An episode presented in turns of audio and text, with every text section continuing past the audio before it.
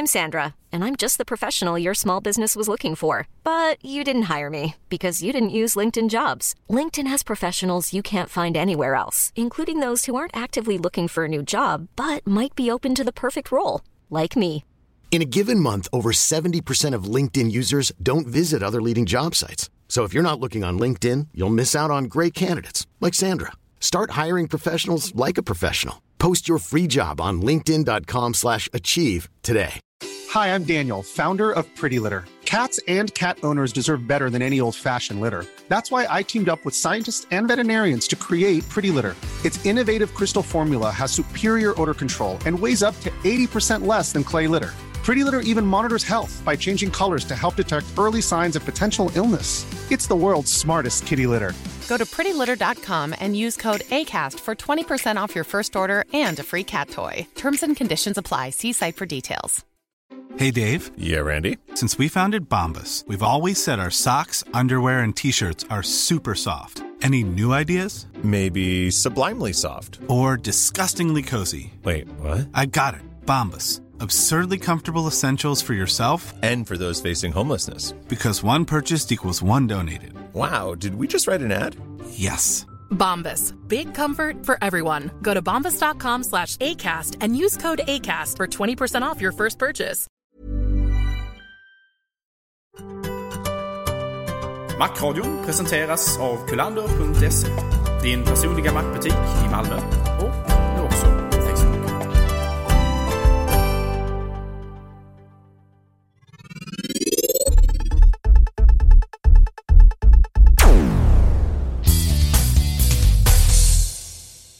Då var Macradion tillbaka efter ett par veckor av uppehåll och det har hänt en hel del roliga saker. Framförallt så har ju vi vunnit Svenska poddradiopriset 2009 i hela tre kategorier. Och det är bästa teknik och vetenskap, bästa originalkanal och bästa amatörkanal.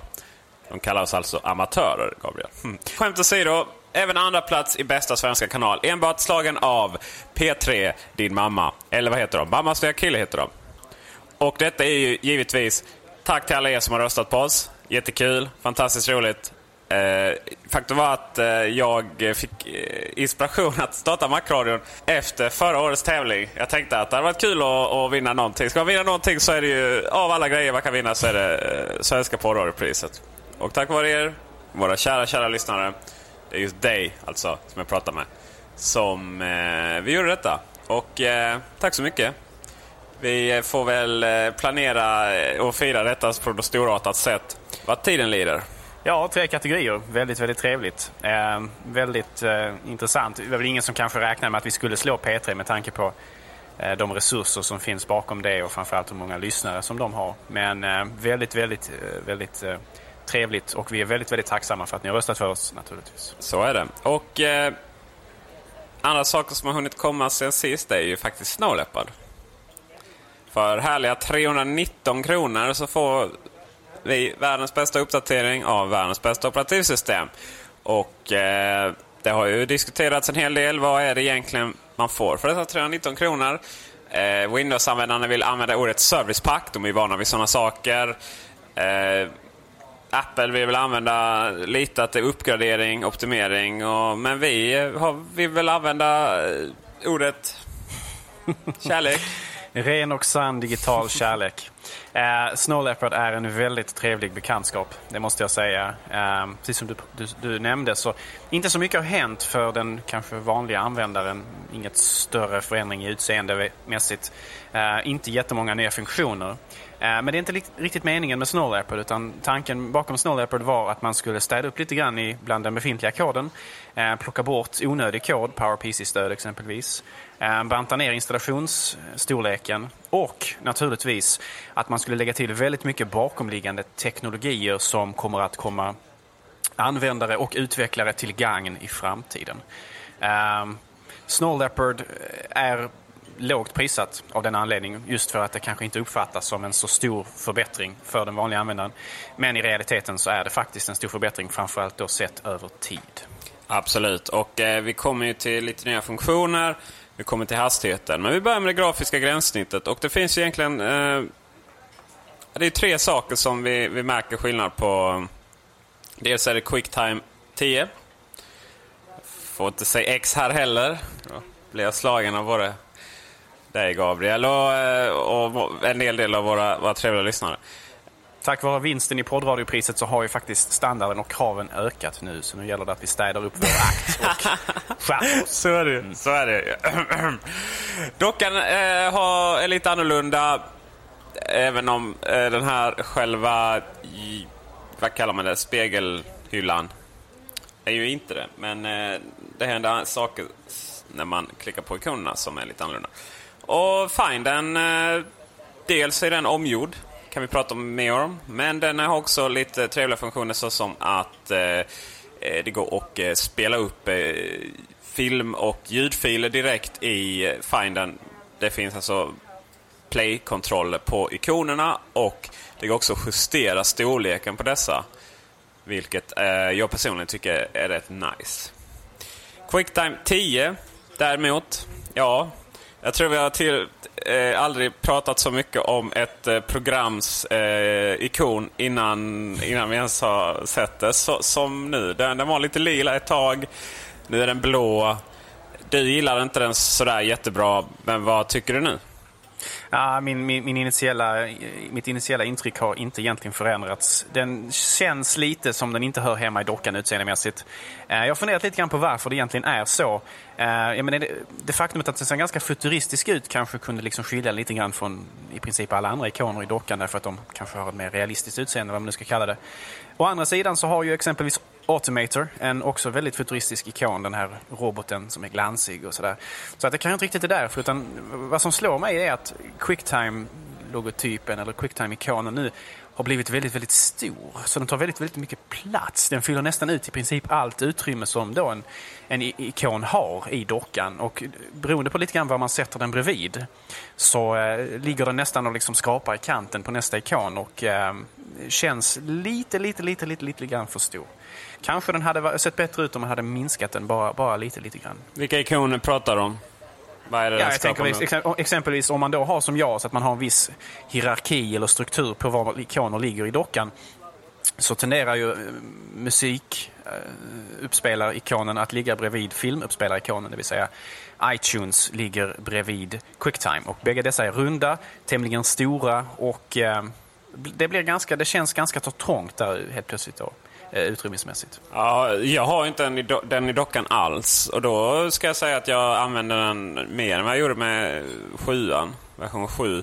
Men eh, och det betyder också att den startar längst upp lite till höger, bortsett från mapparna då förstås. Och eh, ligger därmed jämte Tweety som är också lite futuristisk eh, men fyrkantig. Så den passar väldigt bra där. Men i övrigt, sen, sen har adressboken, kalendern och de här originalprogrammen nästan eh, kan man väl kalla det.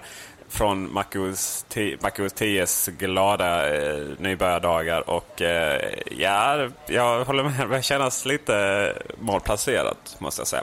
Jag kan, jag, kan, jag kan tycka att ikonen i sig Alltså, om man tittar på liksom abstraktionen i ikonen så, så, är den ganska så, det, det är en förbättring mot den förra. Därför att den förra ikonen då hade man då, då, då, då, fanns det en del av ikonen som, som symboliserar eh, urtid, eller klockvisaren, alltså, som, som gick i en riktning då ifrån mitten sett. Och, och så fanns det en då som, som, som stack ut på nedansidan som symboliserade att det var ett Q då. Eh, så Q och eh, klockan då blir quicktime såklart. Va? Nu har man då satt ihop dem till ett så att den, den delen av ikonen som både indikerar att det är en, en klocka och den som samtidigt löper ut till att visa att det är ett Q har blivit samma sak. Och jag tycker det ser bättre ut och känns liksom mer elegant om man ska säga så. Men just utförandet, kanske att den är lite för stor, den känns lite för tung. Um, och den känns inte riktigt som den liksom på något sätt matchar de befintliga ikonerna i dockan. Gör att jag är lite skeptisk till, till, till just denna delen av Quicktime 10. I det här fallet av Quicktime Player 10 ska jag säga.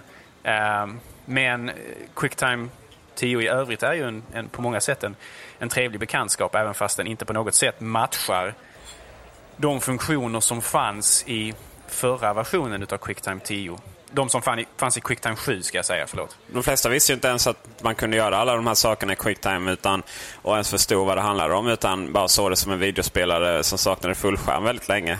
Innan man eh, skaffade en kod från eh, Serial Box många av de funktionerna var inte tillgängliga om man, precis som du säger, inte betalade för programmet. Eh, så att eh, de kanske inte var speciellt relevanta för de flesta heller. Eh, man får ha i åtanke att Quicktime 10 är början på något nytt. Det är alltså, Apple har i princip startat från scratch. Man har börjat om, man har kastat bort den gamla koden och har börjat skriva den här för en, en framtida, för framtida användning. Det är alltså ett, ett nystartprojekt. Det, det, det, kommer att ta tid innan det kommer att komma upp i, i funktionsparitet med den tidigare versionen. Men den här nya eh, kodbasen, om du så vill, är bättre på många sätt. Quicktime 10 började faktiskt sitt liv på iPhone, som ju är en, en, eh, en enhet med betydligt mindre kapacitet, processorkapacitet exempelvis, än en, än en standard Mac idag.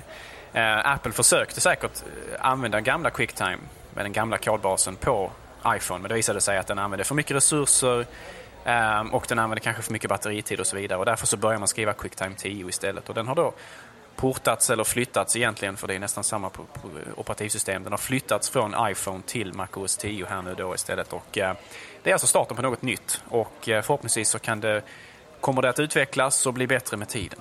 Och vad det betyder utöver ett nytt gränssnitt är ju att man, eh, Apple framförhåller det här HTTP streaming som ju är något riktigt trevligt, kärleksfullt på nätet. Eh, inga extra plugin behövs, ja, i det fallet QuickTime. Men eh, inga, inga Flash, inga... Ja, Real Player var väl det första va? Sen kom ju i sig QuickTime, eller om, om Real Player eh, och QuickTime konkurrerar lite där om, eh, om de eh, små, små eh, frimärksstora filmerna på internet i, i, i dess barndom. Uh, men Flash blev ju lite utkonkurrerat av Windows Media. Herregud vad värdelöst det var då. Och... Uh, nej, förlåt. Tvärtom, givetvis. Uh, Windows Media konkurrerade ut Quicktime, Flash konkurrerade ut Windows Media till stor del. Och nu kommer väl lite HTTP streaming via Quicktime, Player, alltså live då. Det finns sidor som vi ska länka till som du kan gå in med din eh, iPhone och kolla på. Går man in med iPhonen så är det livesändningar. Går man in med webbläsaren så är det, är det inspelade sändningar. Och eh, sen har vi det här med att eh, Går man in på apple.se, apple.com, trailers, så, och klickar igång eh, en, i nederdelen där så klickar man igång en eh, film. Och eh, ni då så ser ni det finns inga inställningar för några quicktime-plugins, det finns inga inställningar för någon flash. Utan den kör direkt i eh, spelaren, eller direkt via webbsidan. Och sen kontrollerna påminner då om Quicktime Player 10-kontrollerna. Eh, I övrigt eh, så är ju Quicktime Player X så jävla snyggt. I, övrigt så, I övrigt så är ju Quicktime Play 10 så jävla snyggt också. Och det anpassar sig väldigt bra efter vad det är man ska göra. Tittar, tittar vi på en film så är det bara filmfönstret. Jag vet att du i och för sig är så jävla glad över de rundade kanterna där, Gabriel. Men ja, eh, det kan du ha. Och eh, nu när vi sitter här och gör en ljudinspelning så är det bara ett litet, litet fönster med eh, ljudinspelningsfunktioner som vi ser.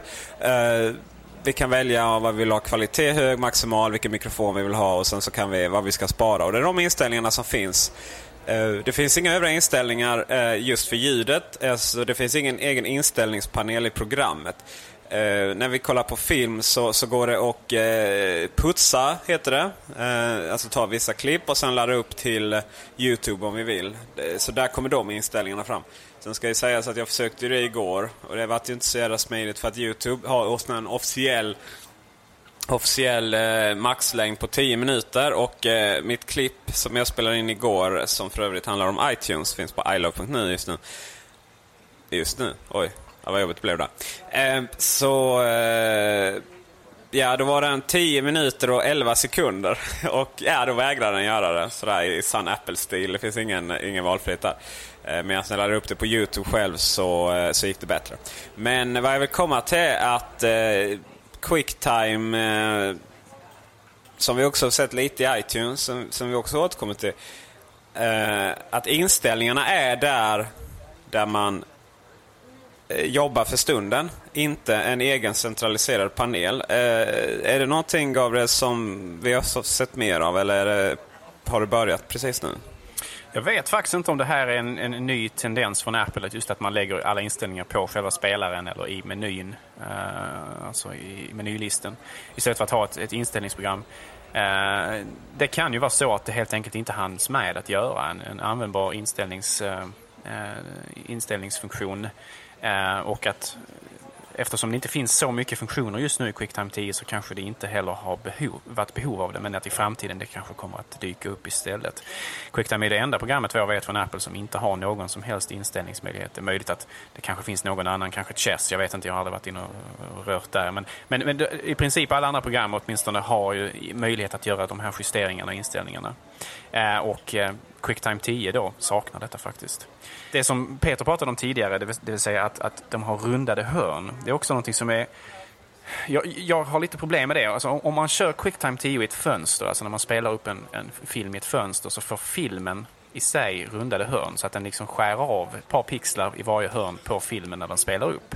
Och alla fönster i MacOS 10 i övrigt har ju rundade hörn, men skillnaden då är ju naturligtvis att Ehm, de rundade hörnen sitter på själva fönstrets ram, inte på fönstrets innehåll. Men i QuickTime 10 när man kör en film i ett fönster så ligger ju också ramen över filmen. Så att eftersom ramen ska ha rundade hörn så får filmen det också. Ehm, och jag personligen är inte speciellt förtjust i det här, i det här valet som Apple har gjort då, att göra det så. Jag hade ju hellre sett att i så fall ramen tilläts ligga ovanför filmen så att filmen kunde ha fyrkantig form även i fönstret. Därför att när man kör fullskärm så får man naturligtvis en fyrkantig film. Personligen tycker jag det är görsnyggt, som man skulle säga i Göteborg. Och eh, dessutom så, ja, fullskärm är ju fullskärm och fönster är ju fönster. När man kör fönster så gör man det för att man, för, för att man vill ha det eh, lite i bakgrunden kanske, samtidigt som man gör någonting annat. Men då kommer en annan grej som jag kan irritera mig till döds på. Som, det kan ju vara så att jag är inkompetent och inte har hittat det. Men jag vill gärna ha fönstret alltid överst. Så att eh, om det helt plötsligt skulle klicka upp någonting annat ovanför den så hamnar det under. Men den har inte jag hittat. Det kanske är något som kommer i nästa version. Sen är frågan hur mycket, vill, hur mycket funktioner vill vi ha egentligen? Vi kan ju inte riktigt sitta och kritisera iTunes för att göra allting och inget. Medans, och sen så kommer vi till nästa program så kritiserar vi det för att göra för lite sådär. Va, vad vill vi eh, va, vad vill vi egentligen med QuickTime Player då? Som jag ser det så eh, Problemet jag har med, med iTunes är inte egentligen så mycket att det finns liksom funktioner i den bemärkelsen, alltså att man kan göra inställningar och så. Det har inga större problem med det egentligen. Alltså, min, min, min, kritik av iTunes har alltid varit att den gör för mycket. Liksom. Den sysslar inte bara med film, eller förlåt, inte bara med musik, utan den sysslar med allt möjligt annat. Film, podcasts, inställningar, synkning och så vidare. Alltså, den gör för mycket på det planet. Men sen att Quicktime då, som, som sysslar med film, som spelar upp och, och spelar in, eh, Eh, film exempelvis. Då, att, att den har inställningar relevant för det ämnesområde som den är avgränsad till att, att, att syssla med. Det har jag inga problem med alls och det är någonting som jag hoppas att det kommer att komma också. Eh, men om man, är, som jag pratade om tidigare, det här med det runda hörn, om man inte är så förtjust i de rundade hörnen så har det alltså dykt upp det var någon snubbe på Macrumors forumdel som hade grävt fram att man kunde eh, köra lite terminal-kommandon då för att faktiskt få tillbaka fyrkantiga hörn i ett fönster. Eh, och finns vissa andra inställningar man kan göra också som, som inte är möjligt grafiskt i programmet. Exempelvis att, att filmen spelar upp automatiskt när du öppnar den. Vilket jag tycker är liksom rätt så naturligt att den gör om man öppnar en, om man öppnar en film i Quicktime. Om man dubbelklickar på en film i Findern och öppnar den i, i Quicktime så ska den börja spela tycker jag. Och då kan man göra det, det här, den här inställningen via just ett, ett terminalkommando. Och vi kommer att Eh, posta antingen en länk till den här, de här kommandona eller lägga upp kommandona på macradion.se när vi har publicerat detta avsnittet. Eh, en annan sak som jag retar mig på som fortfarande inte är fixat är det faktum att M4V-filer, om jag dubbelklickar på dem så öppnas de i iTunes istället för Quicktime Player 10. Eller någon annan Quicktime Player för den delen. Man kan ju faktiskt installera 7 om, om det behövs.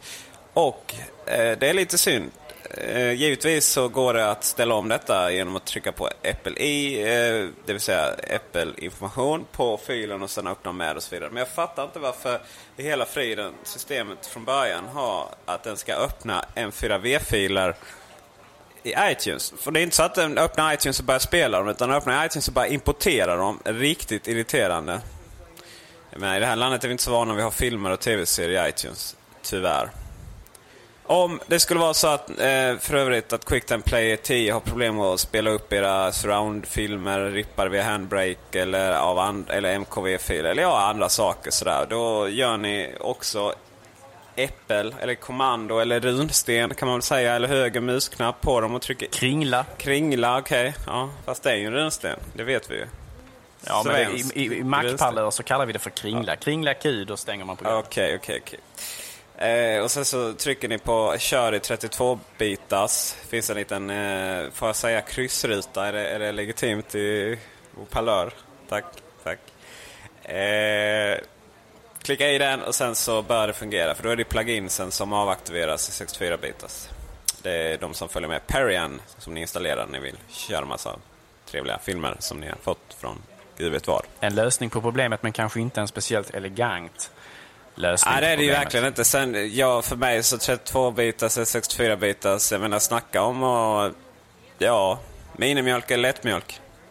Spelar ingen roll i stora sammanhang. Vi har ju suttit här nu och pratat en hel del om Quicktime eh, Player 10 och Quicktime 10. Ehm, mitt intryck överlag är positivt och jag är väldigt nöjd med att Apple har tagit det här steget att göra något nytt och att liksom göra sig av med det gamla eh, och, och starta på en ny kula. Men det innebär vissa problem. Eh, Quicktime 10 är inte en buggfri... Ett, bu- Quicktime Player 10 är inte ett buggfritt program. Eh, för en vecka sedan ungefär så försökte Peter och jag faktiskt spela in detta avsnittet som vi nu försöker spela Det var in ett igen. bra avsnitt får jag säga alltså. Det var ett riktigt bra avsnitt. Vi hade 60 minuters prat om bara Snow Leopard, märk väl. Ehm, det var alltså innan iPod-eventet som vi pratar om lite senare i det här programmet. Ehm, vi hade mycket prat och det var mycket eh, intressant, även för, givande för mig och Peter. Ehm, men så visade det sig att helt plötsligt, när jag då skulle trycka på stopp på inspelning på, på min Quicktime Player, då behagade Quicktime Player berätta för mig att den för 35 minuter tidigare hade slutat spela in för att den hade på något sätt mist kontakten med min mikrofon. Detta meddelade mig alltså efter att vi hade slutat spela in, trodde vi, alltså när jag tryckte på stopp. Istället för att skicka ut en, upp en dialogruta direkt och säga att hallå, någonting är fel, åtgärda. Så gjorde den det alltså efter vår inspelning var klar. Så att av 60 minuters innehåll blev det 25. Således blev det ingen publikation av det programmet. Eh, mycket klokheter och visheter gick förlorade. För alltid ska sägas. För alltid. Ja, det- jag kommer inte ihåg vad vi pratade om ärligt talat. Men det var bra, det minns Ja, jag. det var verkligen bra. Och eh, som eh, förra gången, det hände ungefär samma sak. Fast då var det ju dina ramminne där, Gabriel. Vi har, vad har vi? Ramminne bakfulla av Quicktime Play 10 har då skadat Macradion eh, oersättligt. Jag vet inte vem vi ska stämma där. Men det är ju det att det finns ju ingen... Det är ett problem för när vi spelar in. Det finns ingen eh, autosave-funktion på det sättet. Sådär, för filen skapas ju efter vi trycker på stopp. Då blir den ju riktig där. Så att ingen time machine backup i världen kunde, kunde lösa sådana problem. Nej, en väldigt olycklig, eh, en eh, väldigt olycklig händelse. Men vi hoppas att eh, den här veckans program ska gå bättre istället. Eh, Men i Snow Leopards har det hänt lite annat eh, än bara Quicktime 10. Eh, Dockan exempelvis har ju fått eh, lite uppfräschningar.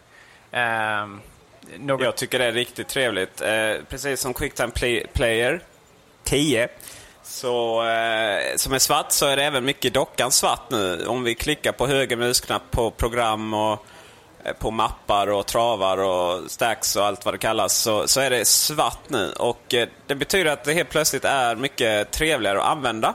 Tycker jag. Eh, för att eh, någonstans har inte dockan riktigt passat ihop med det här gråa som man har i övriga menyer. Och eh, så att helt plötsligt så, så kan man använda det som en eh, eh program... Eh, eller så kan jag göra det, va? men annars är inte alla skadade estetiskt som jag är. Men eh, jag kan dra ner till exempel programappen och sen visa att den ska vara som en lista och så är det snyggt eh, uppdelat alla program. Då. Andra roliga saker som finns det är att det numera går att navigera i rutnätet. Det vill säga, eh, rutnätet är att eh, när vi klickar på en mapp som vi har lagt ner till eh, dockan så kan vi... Förut då om vi hade en mapp med lite hierarkiska saker så var det alltså bara första, första hierarkin som, som syntes. Klickade vi på den så öppnades det i vanligt Finder-fönster. Nu klickar vi igenom alla mappar eh, om vi har det som eh, rutnät. Vi kan, eh, och vi kan gå tillbaka. Eh, Så vi kan helt enkelt använda det som en navigering och allt är svart och snyggt. Jag gillar svart. Kan ni, kan ni förstå vad jag kommer att säga om iTunes 9 sen? då? Eh, Även om vi högerklickar på ett, ett program och vill eh, göra någonting så, så är, det, är det svart. Och eh, vill vi avsluta det eller gömma det eller något sånt där eller göra någonting annat med det då kommer vi hålla inne menyknappen och, eller musknappen och även där så kommer en svart grej. Trycker vi på allt där förresten så kan vi gå från att avsluta till tvångsavsluta och från gömma till att gömma allting annat. Eh, jag gillar det skarpt, som ni märker. Svart är det nya eh, svarta i detta sammanhanget. Dockan används också mycket mer till att eh, till exposé. Jag vet inte, det har väl döpts till Dock Exposé som jag håller inne musknappen på en, en av de här roliga programmen. Så eh, ja, då öppnas alla fönster, eller visas alla fönster eh, precis som vanligt med exposé. Men för, förut så fick vi ju då klicka på någon knapp eller med musknappen eller dra den åt hörn. Nu kan vi bara hålla inne musknappen på ett visst program så öppnas de. Och eh, det ska ju tilläggas att då, öppnas alltså, då visas alltså fönster relevanta för det programmet, det vill säga fönster från det programmet i Exposé. En mycket mer organiserad version att, att använda sig av Exposé än det som fanns tidigare, det vill säga att eh, man fick upp alla de fönster, åtminstone om man använde Exposé på, på tangentbordet.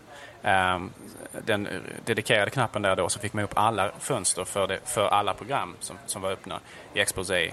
Det fanns ju även en, funktion för att få fram bara Exposé i ett visst program man var inne i. Och nu kan man då alltså aktivera detta via dockan istället, vilket känns mer naturligt och ehm, har vissa andra fördelar också. Exempelvis så visar den minimerade fönster som avskilda eller separerade från de öppna fönstren. Så att man även får se dem, fast lite mindre oftast och under ett, ett, ett lite vitt streck som visas i exposé-funktionen. Så är det. Och eh, klick, eller klickar vi på eller trycker på mellanslagstangenten så blir det en sån här... Eh, eh, vad kallas det? Quick view heter det på engelska. Förhandsvisning. Så att den zoomar upp och sen så behöver vi inte, behöver vi inte göra för varje gång utan har vi väl klickat ner mellanslag och sen drar musen på olika fönster som visas så, så zoomas de fram så man ser exakt innehållet där. Eh, Sen är frågan, en sak som har fått väldigt mycket kritik här när det kommer till gränssnitt, det är det här blåa, eh, det som visar vilket fönster som vi har eh, musen över, alltså vilket som är det, det som kommer fram om vi faktiskt ska klicka på musen. Det här blåa eh, linjerna runt. Det har varit väldigt mycket folk som har varit väldigt kritiska till detta. Vad känner du där? Jag har inte alls läst vad argumenten för, eh, eller ska jag snarare säga argumenten emot. Att det är fult? Att det är fult, bara rent estetiskt. Ja, det kanske man kan tycka. Eh, blått är ju generellt sett den färgen som indikerar ett val i MacOS 10, så det känns ju inte helt eh, konstigt att det faktiskt gör det även i det här fallet. För på något sätt så, det räcker ju i exposéläget att man har muspekaren över ett fönster för att kunna interagera med det utan att klicka. Eh, precis som du säger, genom att göra ett mellanslag även för det fönstret förstorar upp det exempelvis. Så jag tycker det känns ganska naturligt att den har den röda färgen. Sen om det är estetiskt tilltalande eller inte, det är naturligtvis upp till varje enskild användare. Men jag tycker att det ser bra ut. Mm. Eh, det kommer från Apple TV tror jag. Där är det ju blå som inte markerar vad man aktivt utan faktiskt bara en estetisk grej på menyn för att visa att den går ut ifrån eh, bakgrunden. Eh, ah, det går alt-tabba och tabba i eh, Exposé så att om man aktiverar Exposé ett program och sen tabbar så, eh, så går den då eh, över de aktiva programmen i dockan. Klickar vi alt-tab så kan man då hoppa över nästa program. Eh, jag har gjort en liten videoguide på detta så den länkar vi in på faktiskt. Eh, det som jag inte visste, som du sa nu, det var att eh, även minimerade fönster visas under den vita strecket. Och det hade jag faktiskt ingen aning om, så tack för den tipset. Den är inte med i den videoguiden. Det är verkligen bra. Jag måste säga att jag tycker det är en jättebra förbättring. Jag kommer inte riktigt ihåg i gamla Exposé om de visades överhuvudtaget. Jag tror faktiskt inte de gjorde det, utan det var bara aktiva fönster som visades då. Tror jag också det, ja. Öppna fönster ska jag säga. Men det är en klar förbättring. Eh, Sen så har man också möjlighet att sortera i Exposé-fönster via kringla 1 och kringla 2. Ja. Eh, olika sorteringslägen där så att man kan få dem i Det är olika antingen ordning. Och sen via så- program eller bokstavsordning. Just det. Eh, och eh, en väldigt trevlig funktion också. Sen så tycker jag överhuvudtaget att exposé-funktionen har blivit mer strukturerad. Alltså fönstren tidigare i exposé hamnade liksom överallt. Det blev liksom huller om buller. Och safarifönster kunde vara i ett hörn och ett annat hörn och sen så var det några fönster däremellan och så. Men nu är det mer strukturerat. Ehm, och det, fönstren de, ligger, de följer en viss linje i själva exposéfönstret som, som gör att det ser mer eh, organiserat ut och jag tycker mer, mer strukturerat och trevligare överhuvudtaget att arbeta med. Så att jag tycker också det är en, det är en klar förbättring att man har ehm, styrt upp lite grann så att det inte är lika rörigt i exposé längre. Men det finns de som tycker det suger och eh, om ni vill länka då till den här videoguiden som vi har spelat in från detta avsnittets eh, lilla inlägg då på macron.se. I den länken, eller i kommentarerna till den videoguiden så har Adrian från, eh, ja han har, eh, som ligger bakom eh, ifan.se och är moderat på 99 Mac tror jag också. Han har eh, jo, ska, eh, kommenterat med lite länkar till varför det är exposé är värdelöst. Så att, lyssna inte bara på oss, utan gå in där och läs också. Ser jag fram emot att få ta del av. Eh, en annan intressant eh, ny funktion i, eh, eh, i dockan som kanske lätt, lätt att man missar. Det är att man i inställningarna för dockan, alltså om man går in i Apple-menyn, systeminställningar och dock, så kan man faktiskt göra så att dockan inte bara, eller inte längre, minimerar fönster Ehm, så det hamnar till vänster precis som papperskorgen. Tidigare eh, versioner av Macros 10 så när man minimerade fönster så hamnade de bredvid papperskorgen. Ehm, och det gör de även standard nu. Ehm, och då har man då många fönster som man minimerar så blir det en väldigt lång rad med fönster där som tar kanske ganska mycket plats. Och nu finns det alltså en inställning man kan göra i dockan, eller till dockan, där man istället minimerar fönstren till den relevanta programikonen så att de inte syns i dockan förrän det är att man faktiskt kallar fram dem. Ehm, och det tycker jag är väldigt bra. Först och främst därför att det är liksom pedagogiskt. Det visar vart fönstret hör hemma och tar vägen. Eh, och samtidigt så på något sätt så, så, tar det inte lika mycket plats i dockan så att inte man får en enorm docka om man nu minimerar väldigt mycket fönster och sådär. Eh, och speciellt då om man går in i, om du på, på, ett rent, på, en rent, på ett rent estetiskt plan om man går in i dockinställningarna eh, och justerar så att den här animationen går från att vara den så kallade eh, genie animation, alltså den här anden i flaskan eh, där fönstret sugs ner till att, till att vara den här animationen där, där fönstret liksom skalas ner istället så att det går ner skalenligt hela vägen ner till dockan. Eh, så tycker jag det ser väldigt, väldigt bra ut rent estetiskt när den landar väl på programikonen. kan se lite sådär halvlöjligt ut när, den, när det liksom byggs upp nere i på ikonen eller under ikonen i dockan när man kör den här Genie-minimeringen. Eh, Men just skalen-minimeringen, då, då, då, ser det faktiskt väldigt bra ut. Det blir väldigt estetiskt tilltalande. Faktiskt. Och eh, jag har faktiskt aldrig använt eh, minimera på det sättet för att jag alltid tyckte att det var fult att ha grejer nere längst ner till höger. Eh, jag har alltid använt eh, kommando eller kringla eller runsten. H som är göm. Och eh, en annan sak eh, som gjort att jag inte använt det här med minimera är att till exempel i mailen, om jag, om jag, så är det säkert de andra programmen också, men jag märkte just i mailprogrammet mail.app, det vill säga Apples mailprogram, att eh, om jag har minimerat ner någonting till dockan och sen så, eh, eller så aktiverar jag ett annat program och eh, går jag då tillbaka till mail, ja då eh, så ska den tvunget köra upp igen. Eh, det här minimerade mailet. Jätteirriterande. Eh, så är det inte nu längre utan eh, har jag minimerat något ner till eh, dockan här då måste jag hålla inne knappen på mail så att exposé kommer upp och då ser jag det här minimerade under det vita strecket. Så att det är kärlek. Det gillar vi. Skarpt. Dockan i och med Leopard förlorar ju viss funktionalitet vad gäller just minimera. För tidigare versioner utav dockan hade ju möjlighet att exempelvis fortsätta spela upp filmer i själva det minimerade fönstret från Quicktime exempelvis när man minimerade det så att man kunde fortfarande ha en visuell koll på var i filmklippet som man låg. Eh, det försvann i och med den nya dockan i Leopard och den funktionen har tyvärr inte kommit tillbaka i och med Snow Leopard heller. Så att just när man minimerar ner och inte har det då minimerat på programikonen utan när det minimeras ner till dockan bredvid papperskorgen så ser man fortfarande inte filmen spela upp längre. Och det är lite synd för det var ett ganska så gulligt sätt att eh, dema just de här minimeringsfunktionerna för eh, icke-Mac-användare tidigare. Så den, den funktionen saknar vi och hoppas vi att vi får tillbaka. Det är det ingen aning om faktiskt. Jag har faktiskt ingen aning om att det var så att det spelades upp. Uh, helt nytt. Det gör ju det där mot uh, Direct Finance som vi nämnde innan. Hoppas det var rätt avsnitt, förra. Jo, det var rätt avsnitt. det stämmer.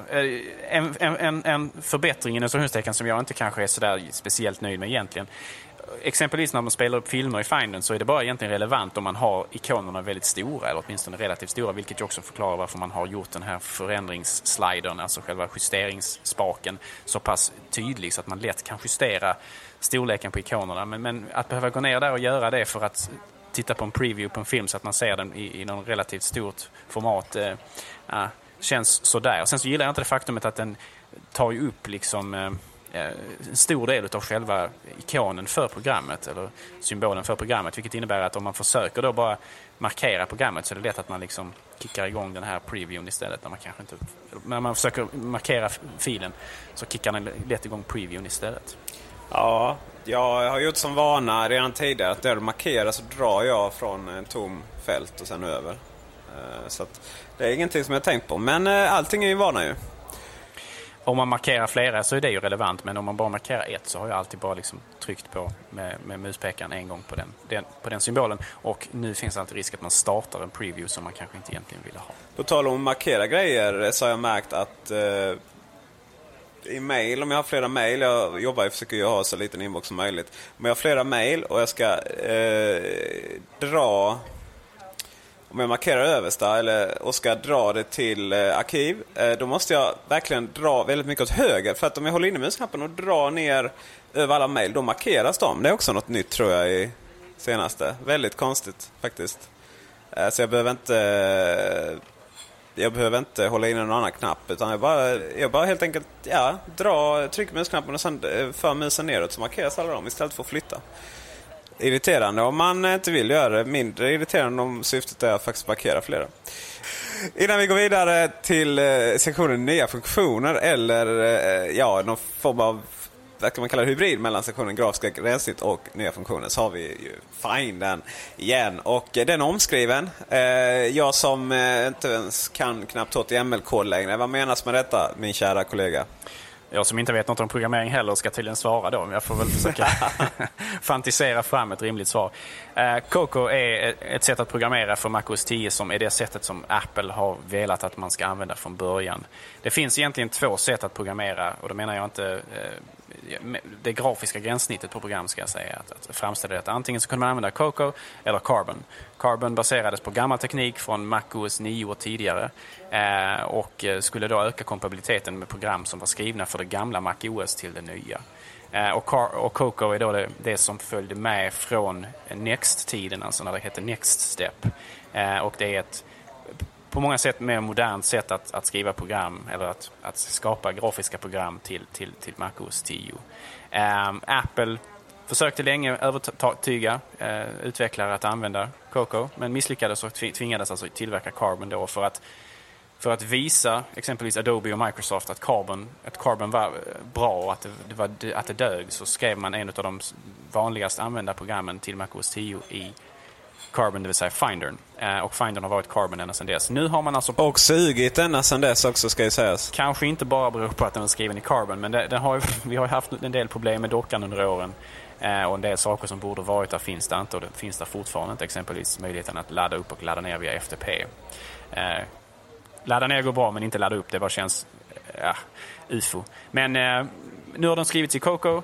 Ehm, skillnaden för användaren är väldigt, väldigt liten egentligen. Men man har fått lite sådana här snassiga animationer och så vidare i, eh, i, eh, i Findern då, som man, när man gör fönstret mellan de två lägena. Alltså det är fönstret som bara visar en som bara precis visar mappen och fönstret som då visar mappen med den här sidolisten med de olika hårddiskarna och så vidare. Om man trycker på den knappen längst upp till höger i fönstret då, så, så får man se en liten animation som fönstret växer och, och krymper.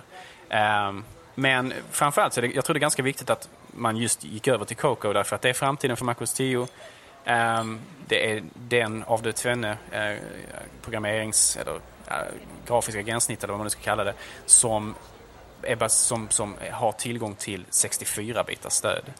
Um, när Apple släppte, eller när de, innan de, precis innan de skulle släppa förra versionen av Macros 10, Leopard, så hade man sagt att det skulle vara 64-bitars stöd för bägge dessa två eh, gränssnitten. Men eh, efter ja, jag, jag tror det var på VVDC som man publicerade precis innan de skulle, månader innan man skulle släppa Leopard att Carbon inte skulle faktiskt bli 64-bitar. Så alltså således program som är skrivna med Carbon eller till Carbon, de får alltså inte möjlighet att köra 64-bitars på grafiskt läge. Jobbigt läge. Tur att CS5 kommer snart då, Photoshop helt omdanat. Eh, precis som eh, Snowleopard så kommer ju väl Photoshop CS4 5 menar jag eh, inte stödja, inte processorer. Jo det kommer det göra, men inte PowerPC-processorer.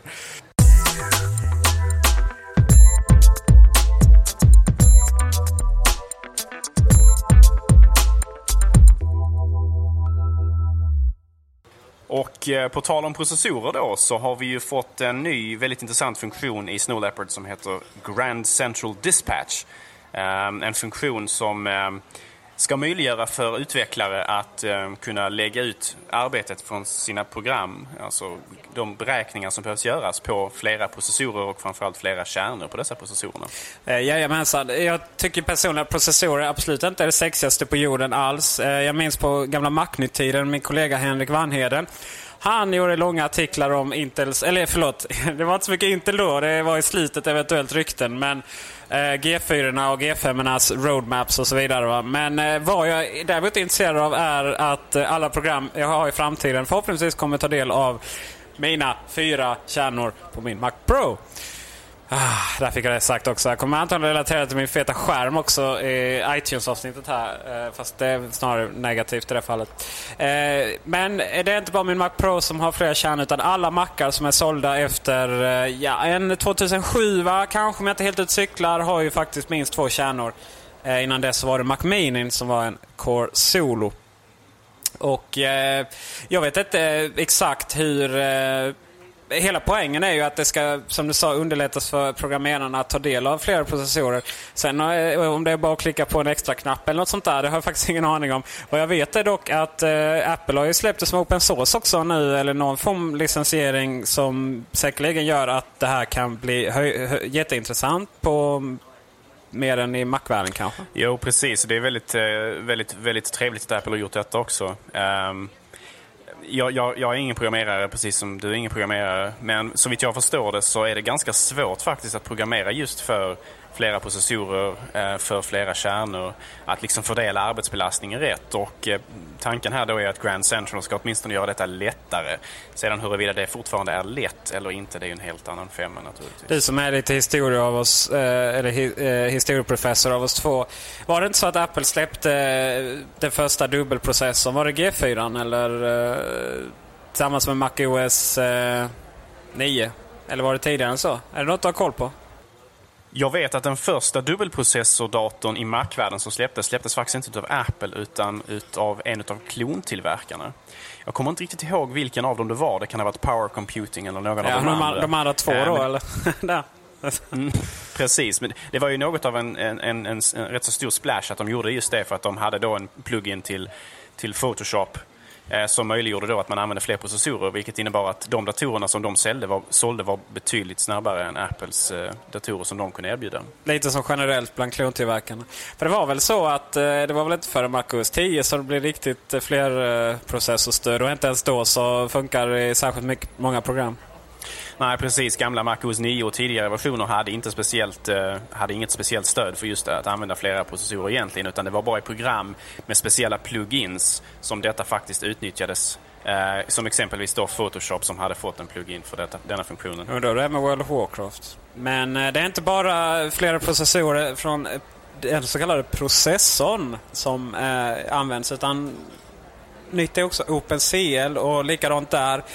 Eh, kunskapsluckorna om döma måste ju vara extrema här av oss två. Men eh, det handlar väl om att man helt enkelt kommer använda grafikkortets processor, alltså grafikprocessorn, till att göra beräkningar mer än att bara visa grafik. Och den är ju riktigt jävla UB-snabb på vissa saker medan den inte är så effektiv på andra. Precis, så är det. Eh, den processen som sitter i datorn, den vanliga processen så att säga, det är mer av en allround-processor som gör väldigt många olika saker ganska bra då, ganska snabbt. Medan grafikchippet då är väldigt specialiserat. Det har liksom väldigt snävt användningsområde men å andra sidan så gör det det den gör väldigt, väldigt, väldigt bra väldigt snabbt. Och kan man då bara liksom tygla den här kraften för att använda den till annat än bara grafik, vilket ju är då tanken med OpenCL att lyckas göra detta, då har man alltså väldigt mycket prestanda att vinna, eh, även på befintlig hårdvara. Och befintlig hårdvara, hur har du upplevt din eh, installation där? För att jag tyckte att Ja, varenda säkerhetsuppdatering, varenda uppdatering av Leopard är lite av en placeboeffekt sådär. Eh, att, att det blir, man tycker det är jättesnabbt. Och, och, och, och så var det ju särskilt i, i, i Tiger och, och, även tidigare så. Sådär, va? Vi satt och diskuterade på 99 Mac var det mycket och även på Macnytt. Och, att eh, oj vad snabbt det blev nu. Sen var det väl mer förhoppningar än annat. Det var på den tiden det, det knappt gick att dra i, i eh, vad heter det, fönsterikonerna nej, fönsterkanterna utan att det hackar och sådär och gör dem större. Men eh, visst tusan är det mycket snabbare. Jag tycker att det är... Även om Leopard var, var, var rappt sådär så eh, Nej, det är som en helt ny dator ändå faktiskt, utan att överdriva. Sen finns det då de som hävdar precis tvärtom, att den är långsammare. Jag vet inte riktigt om det är upplevt långsamt eller om det är att eh, de här benchmark-programmen inte riktigt är anpassade. Det brukar ju vara att, det brukar mer vara anpassning än verklighet på de där. Men å andra sidan så eh, till och med MacOS, jag tror MacOS 10.2 var det första jag hade på min iBook.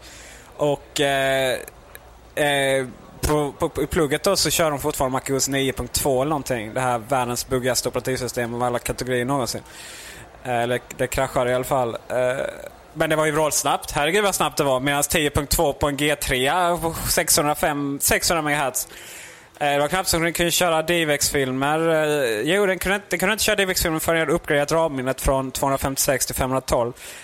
Då var det osynkat. Men och vad, vad jag vill komma till då var att fast eh, MacOS 10 var så långsamt, 10.2 var så långsamt på något sätt vis, så jobbade man snabbare än vad, vad, vad man gjorde i MacOS 9. Sådär, för att det var krångligt. Eller det var inte krångligt, alltså det var jag vet inte vad det var som gjorde det, men det var ju, ja, dels var det inte kunna ha många program jag samtidigt utan virtuella minnet. Det var helt värdelöst. Och dels var det någonting med förutom att det kraschade hela tiden, som gjorde att man jobbade inte så effektivt. Men MacOS 10.2 gjorde man det. Och nu känns det att det någonstans har nått fram. Nu är MacOS 10 snabbare än vad 9 var och dessutom så har det alla fördelar eh, som, eh, som eh, MacOS 10 har. Det är ju det är mycket S här nu. Det är iPhone 3GS, det är iPod Touch eh, som inte har något S men som är strålsnabb. Och det är även Snow Leopard som eh, Alltså, och det, det, är precis som iPhone. Men iPhone 3G var ju den snabbaste telefonen av dem alla.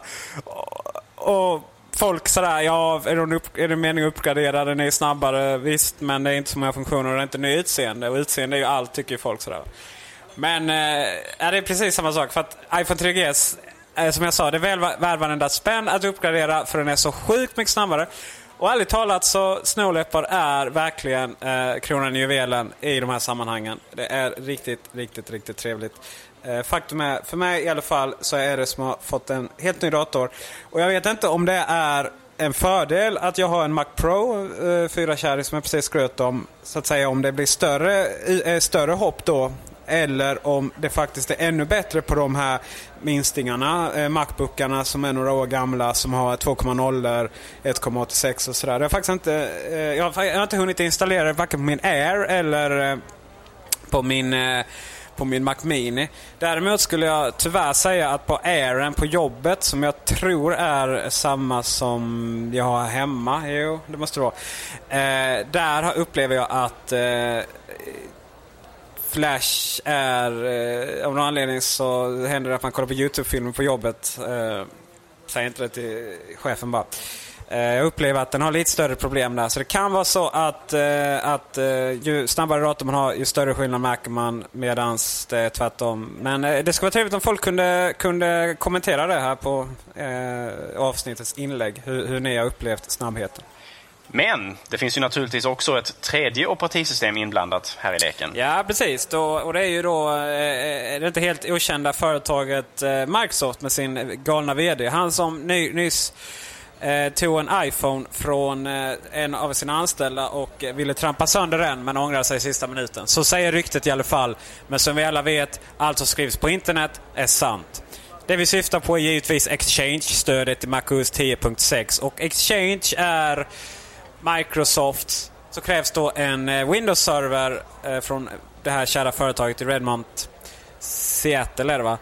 Eh, för att eh, kunna utnyttja, utnyttja funktionen. Och Exchange är alltså Microsofts svit för uh, inte bara e-post utan även uh, kollektiva adressböcker.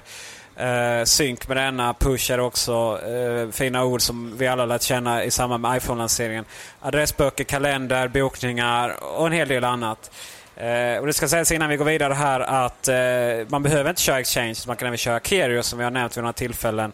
Eh, men då ska man välja helt andra saker som vi återkommer till alldeles, alldeles strax. Men du, kära kollega och vän. Varför hela friden har Apple byggt in stöd för en Microsoft-produkt?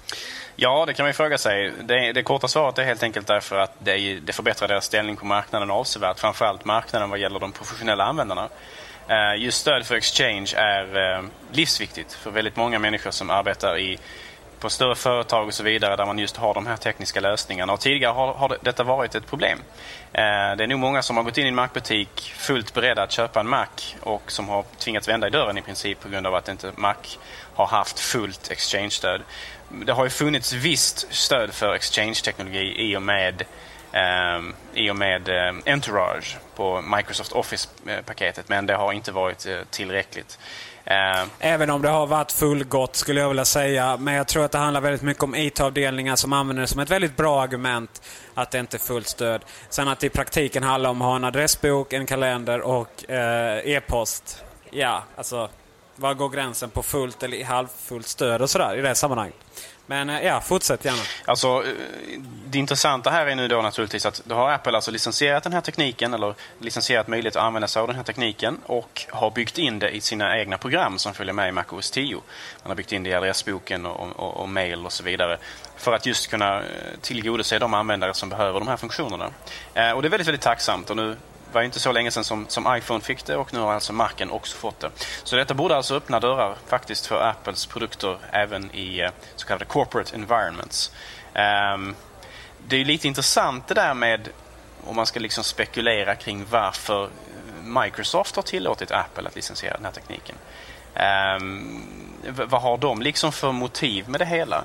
Eh, Själv tror jag det handlar om att eh, Microsoft inte längre är det här stora beräknande elaka företaget som lurar massa småföretag. Utan jag tror att det handlar, och nu menar jag inte att Apple är småföretag, men man har ju lurat vissa andra alltså såsom eh, i och med lanseringen av Internet Explorer.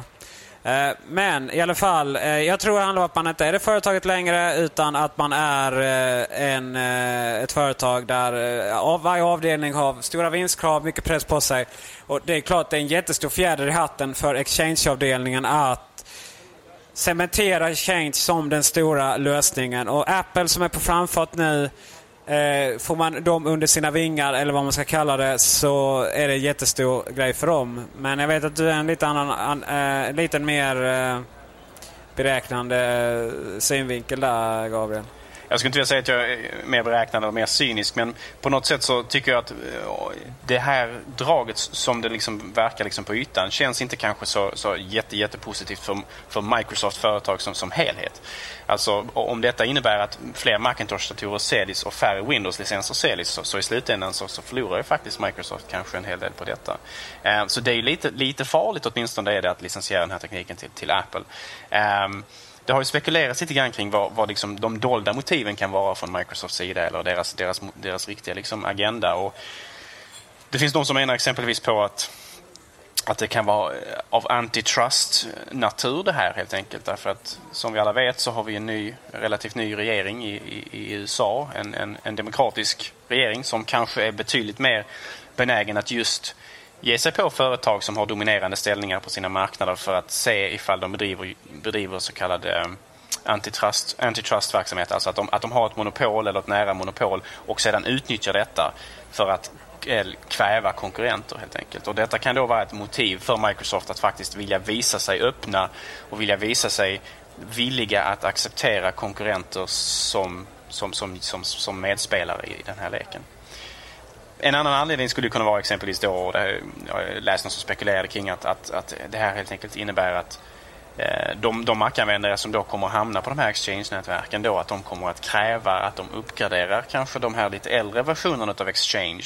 För det är nämligen så här att den här Exchange-tekniken som, som Apple har licensierat till Snow Leopard kräver Exchange 2007. Och det finns säkert en hel del företag där ute i världen som använder sig av äldre licenser av Exchange. Så på det sättet så kan man alltså framtvinga en, en, en uppgradering utav lite äldre mjukvara då på det, det hållet. Ja, eller så är det så här att eh, Apple får in en massa klienter på företagen och i slutändan så behövs inte Exchange längre och sen så går det åt skogen för Microsoft även där. Eh, vilket jag tror händer, är det som händer och det är det Apple vet att det händer. Det finns ju många teorier om det här. Vad är det som är viktigast? Är det servrarna eller är det klienterna? Och jag eh, är väl, hör väl till de som anser att det är klienterna och att i slutändan är det användaren som bestämmer eller användarna ska säga som bestämmer och inte IT-administratörerna. I slutändan tror jag absolut det är så. Eh, det har ju visats att eh, man har fått in iPhone på både det ena och andra företaget utan att, att, att det har blivit så bra. Och, och, eh, alltså, det har ju blivit bra med iPhones men, men det har inte blivit så bra för IT-avdelningen som gärna vill ha någon Windows Mobile av någon anledning.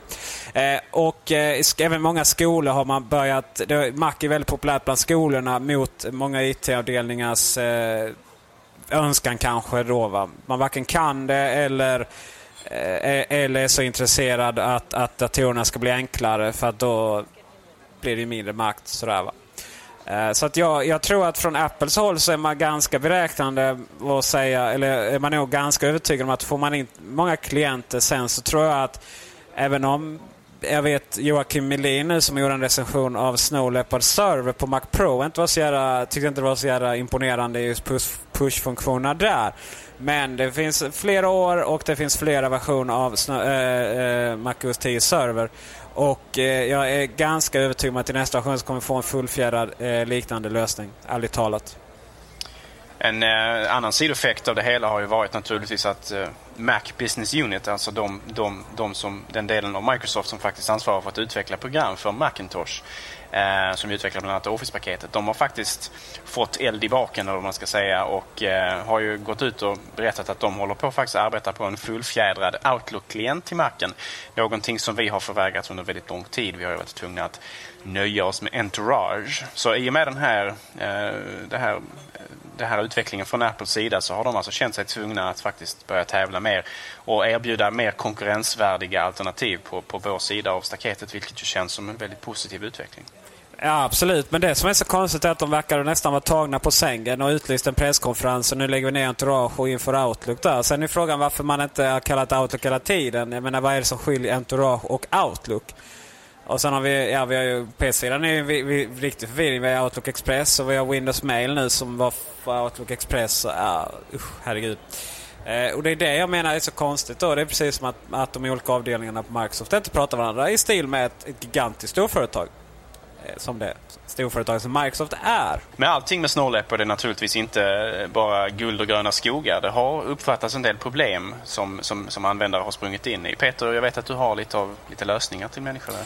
Ja, absolut. absolut. Och när vi pratar om Exchange så kan vi börja med, med vår, vår kära Kerio-server. Eh, det är så här att, om, som, som du nämnde då Gabriel, så eh, Exchange 2007 är det som man väljer om man har en riktig Exchange-server. Eh, skulle det vara så att man har Kerio-server så är det inte det man väljer utan då väljer man e-, Exchange IMAP. Och eh, Sen har vi det här med BankID som är ganska stort. Och eh, Har man ett BankID som baseras på den här Java-klienten då som är varit känd som, som den vi använt väldigt länge. Den eh, används till exempel på, eh, för, eh, nej den används inte hos Försäkringskassan. Eh, den används hos eh, hmm, Skatteverket heter den, våra kära vänner där. Eh, där kan man logga in och kolla sin, eh, sina olika saker man gör Skatteverket såsom skatter. Eh, inga problem. Men däremot om man skulle logga in på Handelsbanken via eh, BankID, på Försäkringskassan via BankID och Sparbanken Finn om man är skåning här nere. Eh, då är det problem för använder man ett, extra, ett annat program som heter Personal Nexus, tror jag det heter. Och det funkar inte på Snow alls. Men de, de lovade väl för två veckor sedan att det skulle bli klart för två veckor, sedan, eh, två veckor så att ja, vi får väl se. ISB-modem, eh, ja Vissa får det att fungera bra, vissa får det att fungera mindre bra eller inte alls. Jag fick precis ett mail här nu från en frustrerad användare som hon, hon har varit i kontakt med Tele2 och de hade knappt vetat någonting och de visste ingen lösning och de var allmänt eh, otillmötesgående. Så det verkar som att om man använder eh, eh, operatörernas drivrutiner eh, och deras extraprogram som heter eh, Mobile Connect tror jag, eller så där, då funkar inte det. Däremot om man använder, jag vet om man i alla fall har Huawei E220 som är ett av de vanligaste USB-modemen på planeten egentligen. Så då går det och eh, det finns faktiskt en artikel på iLove som eh, era egna drivlisar till det. Och det ska fungera. så vitt jag vet. OnePassword är populärt. Jag använder det. Sen har vi den andra onda sidan som använder Wallet då, som jag vet du är en del av. Eh, du har inga problem med Wallet eller? Nej, Wallet fungerar bra men å andra sidan så är kanske inte Wallet lika integrerat i Safari heller som One Password är. Jag, jag vet att One Password åtminstone tidigare har haft någon sån här knapp som, som ja, dykt upp i, exakt. i fältet där så att man kan logga in med. Och det, det finns inte i Wallet på samma sätt utan där, där, där, där använder man en knapp i Wallet för att sedan autofylla i, på, i ett fönster i, i, i Safari. Så det, det, det, kanske kan förklaras med att det inte är integrerat i Safari på samma sätt och därför så har det heller inga problem från Wallets sida. Exaktamente, men det har ju One för. Men skulle det vara så att eh, om du uppgraderar till senaste versionen av One Password och sen så kör du Safari i 32-bitars alltså, och läge. Och det gör man genom att du trycker på Safari Trycker därefter på kommando, runsten, äpple eller vad tusan du vill att den här knappen ska heta. Eh, kringla, kringla. säger du va? Ja, kringla här ja. Eh, och sen i som är information. Då får man upp eh, information om detta programmet och där kan man klicka i 32-bitars. Då funkar One Password. Jättebra. Jag vägrar göra det eh, för att eh, jag har äh, Steve sagt att jag ska köra 64-bitars. Då kör jag 64-bitars. Inte för jag har någon aning om det spelar någon roll eller snabbhet eller vad tusan som helst. Eh, One Password 3.0 funkar alldeles ypperligt 64-bitars men det är bara i beta och det går att ladda hem. Då får man signera något NDA. Jag tror inte NDA har någon liksom, verkshöjd i det här landet riktigt. Men eh, det är mest krångligt tycker jag. Så jag sitter och väntar helt enkelt. Eh, problem med ljud är det de som har haft eh, med MKV-filer med en massa saker som använder Perian. Och Perian är ju ett sånt där kodektillägg till eh, till eh, ja, MacOS 10 som gör att eh, Quicktime får stöd för varenda fil, undertexter, eh, konstiga eh, ljud och annat.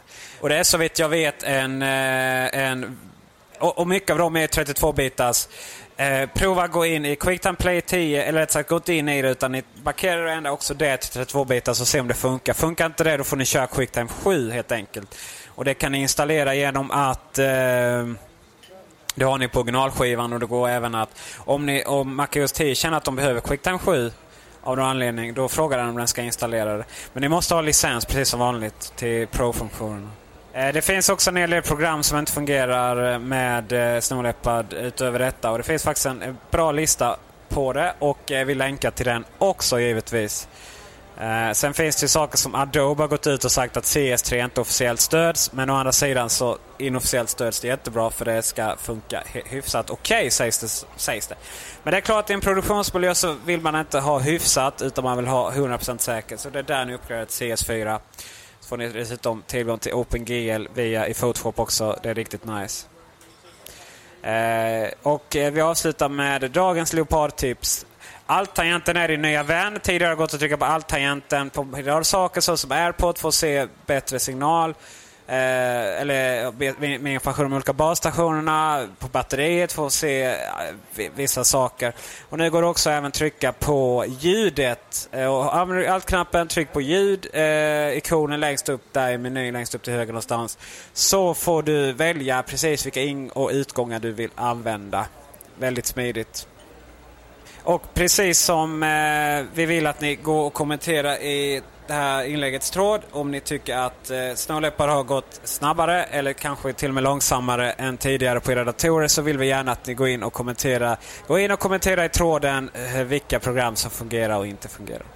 Och för alla er då som är intresserade av att kanske läsa lite mer om just Snow Leopard och kanske läsa lite fler recensioner så finns det naturligtvis en recension som står ut över alla andra som den man faktiskt bör läsa. Den definitiva recensionen av Snow Leopard är naturligtvis skriven av John Siracusa som skriver åt Ars Technica. Eh, John Siracusa har under väldigt många år följt Mac OS 10s utveckling från de tidiga betastadierna och hela vägen framåt till där vi är idag och hans recensioner är väldigt, väldigt ingående. Eh, sett väldigt mycket ur en, en utvecklare och en programmerares perspektiv men och de är således också ganska tekniska men de är ändå väldigt intressanta även för, för lekmän som, som mig och Peter. Så det är något jag varmt kan rekommendera. Eh, den senaste recensionen nu av Snow Leopard är på typ jag tror 23 sidor lång. En ganska massiv eh, eh, recension med mycket bilder och illustrationer och sådär, mycket text. Eh, vilket ju är lite lustigt för om man jämför med de recensioner av Snow Leopard som har varit i andra medier eller snarare hos andra sajter som exempelvis Engadget och Gizmodo så är recensionerna på två, kanske tre eller fyra sidor max. Och det har just att göra med det här att, som vi pratade om tidigare, att, att Snow Leopard på många sätt för användaren inte erbjuder så speciellt mycket nytt. Och således när de här lite mer ytliga recensionerna som just tittar på ur en användares perspektiv så har man inte mycket, egentligen speciellt mycket att säga. Men just under ytan i Snow Leopard så har det hänt väldigt, väldigt, väldigt mycket. Det är liksom mycket ny teknik och mycket nytt, nytt spännande som kommer att komma användarna till gagn i framtiden, framförallt då via tredjepartsprogram. Och detta går då John Siracusa in långt mycket mer på djupet och tittar på och analyserar och, och liksom visar upp. Och det är, därför så är hans recensioner den ultimata recensionen att läsa och eh, väl värt att spendera en 30 till 45 minuter på att faktiskt eh, läsa igenom. Även fast det kanske i vissa passager i den här recensionen snurrar något i huvudet för de som, är, för de som inte är lika eh, duktiga på programmering som, som han själv. Och Det betyder att ska ni bara läsa en recension så är det den. Ni har ju lyssnat på den enda som ni behöver lyssna. Och när det kommer till att titta på saker så läggs det ut videoguider Eh, lite undan för undan om just Snow Leopard och andra nyheter. Eh, iTunes finns än och sådär. På ilove.nu. Men Snow Leopard är naturligtvis inte den enda glada nyheten som vi har att diskutera i veckans avsnitt av Macradion. Det har ju hänt en hel del med tanke på att vi har varit något frånvarande de senaste veckorna på grund av framförallt tekniska problem. Eh, vi har exempelvis haft ett väldigt intressant event nyligen. Intressant Peter? Absolut. It's only rock and roll but we like it. Vad tusan betyder detta? Ja, eh, alltså som jag ser det så är det egentligen två saker. Um, själva titeln på eventet, det är tydligen hämtat från en Rolling Stones-låt. Uh, jag är ingen större Rolling Stones-entusiast, jag vet inte vilken. Men för, för mig så säger det egentligen två saker. För det första, att detta inte handlar om eh, hårdvara annat än musikrelaterad hårdvara. Alltså att, att detta på något sätt, det här eventet handlar om musik, det handlar om iPod, eh, det handlar om iTunes och det handlar om eh, liksom Apples musikverksamhet. Det handlar liksom inte om eh, tablets, framtida tablets. Men, men, men, men, men vänta lite nu. Det skrev ju DN om att det skulle göra. Aha. För alla andra så, så, så, kan man tolka det så. Men, men, men det fanns någon journalist på DN som skrev någon, eh, eh någon, eh, någon liten notis på åtminstone DN.se innan, dagen innan det här eventet var som berättade då att ryktesajterna berättar om, eller många förväntar sig, en tablet och så vidare. Någonting som naturligtvis inte visade sig vara sant om man följer de mer ska man säga, etablerade ryktessajterna just vad gäller Apple, Mac Rumors och Apple Insider, så fanns det ju ingen där som hade faktiskt påstått att det här skulle handla om någonting annat än musik och, och iPod och iTunes. Inte ens, Mac, inte ens svenska Macworld hade konstaterat att det skulle komma någon sån. Precis tvärtom. Jag menar, då, då, då är det självklart. Jag tror man citerade Aftonposten, eller vad heter det? Aft, jo, Aftonposten.nu, då, norska motsvarigheten till Ja, de är väl värre än Aftonbladet va? Ett lågvattenmärke för, eh, för, för DN där, alltså riktig slaskjournalistik. Eh, det är en av de två sakerna man kan läsa ur, ur den här titeln. Alltså att, att det här handlar om, om musik, det handlar om iPod och ingen, ingenting annat. Det andra är naturligtvis just att de citerar en Rolling Stones-låt. Det, det indikerar ju naturligtvis att det här handlar inte om Beatles. Jag tror inte att Apple skulle citera en Rolling Stones-låt om det här var ett event där man skulle släppa eh, Beatles samlade skivor eller verk på just iTunes Store. Det här var ju nämligen 999, alltså en dag som är speciell för Beatles-fan och Beatles hade något, något, eh, en, någonting de skulle presentera den dagen också. Så spekulationerna hade ju gått just om att detta var dagen då, då, då, iTunes Store äntligen skulle få Beatles musik. Eh, och jag vet att det är många där ute som faktiskt hoppades att så skulle vara fallet. Men eh, det var ganska uppenbart att det inte var så. Först då naturligtvis för att Apple hade just gjort den här titeln. Men också därför att jag tror typ, om inte dagen innan så åtminstone kanske några timmar innan eventet så hade Yoko Ono gått ut och sagt att det här, det här kommer inte att komma Beatles musik på det här eventet. Men att Beatles faktiskt kommer att komma till iTunes Store i framtiden. Det var någonting som hon också gick ut och kunde bekräfta. Så det, de, de som väntar på detta, de, eh, de, de väntar inte förgäves. Nej, sen samtidigt, allvarligt talat, jag menar, jag tror jag vid något tillfälle konstaterade att Spotify, att Spotify till iPhone Eh, att jag var ganska ljummen till det för jag bryr mig inte med så mycket. Och för övrigt så har Spotify släppts nu till iPhone och eh, helt plötsligt så gnäller alla att man kan ta igång samtidigt som eh, eller man kan, ja, man kan ta det i bakgrunden. Som om det var någon som förväntade sig det. Nåväl, om jag är ljummen till det så kunde jag inte bry mig mindre vidare Beatles finns det iTunes Store eller inte. Jag fattar, det, det verkar som att det har gått troll i det liksom. Det är den här sista prestigegrejen. Screw Beatles, ge mig mina tv-serier, herregud. Det, är väl, eh, det känns ju som det var Beatles och tidigare så var det Metallica som höll ut väldigt länge också. Ville inte få sin musik distribuerad digitalt via internet utan att man skulle envisas med att bara sälja eh, fysiska skivor. Eh, brända naturligtvis av eh, den eh, ganska så överväldigande piratkopieringen som har varit under väldigt lång tid av just deras musik. Eh, Beatles har varit lite speciellt också därför att Apple har ju legat i konflikt med, eh, med, eh, med Beatles skivbolag, eller de som äger rättigheterna till deras musik, som ju heter Apple Corps. Eh, Apple Corp. Eh, och det, är, det, har att göra med just att de delar namn. Eh, och Apple har ju äntligen då slutligen faktiskt köpt rätten till namnet Apple ifrån Apple Corp då så att man har möjlighet för det har varit flera, många valser just med stämningsansökningar från, från Apple Corp och så vidare att man har försökt få Apple att sluta använda det namnet som man har använt ända sedan företaget grundades. Eh, och Apple har ju då hävdat naturligtvis att vi tillverkar bara datorer, vilket de gjorde en gång i tiden. Då heter, heter de Apple Computer och då, därför så är det inte relevant. Men sen så helt plötsligt så börjar Apple sälja musik och iPodar och så vidare och då helt plötsligt så börjar man ju inkräkta på det område som, som, som Apple Corp hävdar sig ha rätt till namnet över, det vill säga inom musikgenren. Eh, och i och med att Apple då köpte, eller licensierade, vad man nu ska kalla det, rätten till namnet Apple just Eh, och, och således kan slippa bli stämd fler gånger så bytte man också namn från Apple Computer till bara Apple eller Apple Inc. Hela den här grejen om att Beatles faktiskt inte finns som digital nedladdning på iTunes. Eh, det tror jag gör att Paul McCartney har vissa problem med att bli eh, rövknullad av skivbolagen. Han är tillräckligt rik för att inte godkänna det. Och eh, det är så här va, att om man får tro, eh, om man får tro om en av mina husgudar Joakim, husgudar Joakim Jardenberg så när det kommer till Spotify så är det typ 5 kronor av de här 99, ja om man det blir ännu mindre om man tar bort momsen givetvis. Som går till artisten. Resten går till skivbolagen och Spotify. Spotify säkert inte får så mycket utan skivbolagen får det.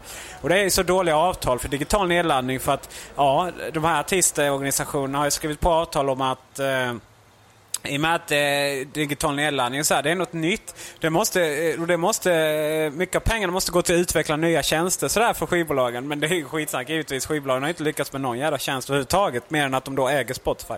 Nåväl. På Let's... Nej. På It's Only Rock'n'Roll But We Like It-eventet med streck där, vi vill inte ha någon särskrivning. Så kom det nya iPod Nano och det var väl den som var mest intressant av dem alla. Nya iPod Nano är riktigt nice faktiskt. Jag har börjat eh, recensera den och eh, ja, FM-radio som går att pausa. 15 minuter kan man pausa den. Och det är ju trevligt, givetvis. Det är riktigt snyggt gränssnitt. Det måste vara hörlurar i, för annars så blir det ingen mottagning överhuvudtaget. Den, den, den vägrar, det kommer inte ens upp någonting. Eh, gränssnittet var trevligt som sagt. Det är halvlogiskt hur det fungerar eh, för att söka automatiskt nya funktioner eller eh, stationer och sådär. Men där bör ni nog läsa manualen eh, några sekunder i alla fall. Och storheten just med det här att pausa är inte bara det faktumet att man liksom kan eh, avbryta, avbryta musiken eller sändningen utan att du kan då naturligtvis återuppta sändningen igen och lyssna, lyssna trots att då alltså sändningen har pågått ett par minuter till så kan du alltså lyssna i kapp. Man kan spola fram och tillbaka i sändningen och lyssna om om det var en låt man gillade eller om det var något, något, något inlägg i radioprogrammet som man faktiskt missade. Så det här är faktiskt en, en, en ganska användbar funktion kan jag tänka mig för väldigt många människor. Ehm, och eh, en äkta innovation faktiskt. Så vitt jag vet så har jag inte hört talas om någon MP3-spelare som har haft den funktionen tidigare. Nej, och det har knappt gått för de mottagning på dem. Det finns säkert någon mobiltelefon som löser det, men det är så ruskigt dålig mottagning. Och jag upplevde det, när vi testade den på, på Kullander då, nya, nya kuben där, som jag har väldigt tjocka väggar, så då var det faktiskt inte så bra mottagning inne på kontoret.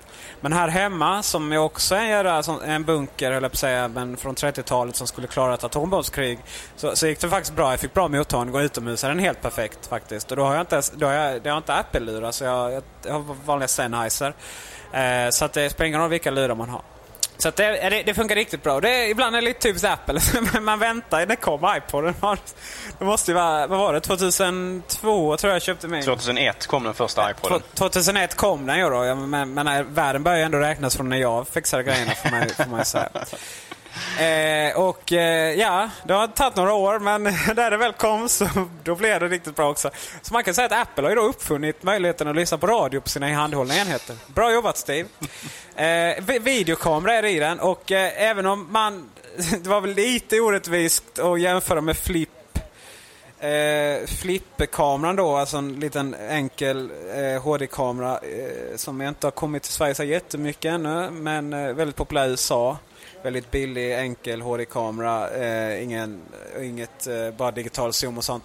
Och eh, den eh, jämför man med på eventet. Och det var lite oschysst, för det är verkligen inte den kvaliteten på den.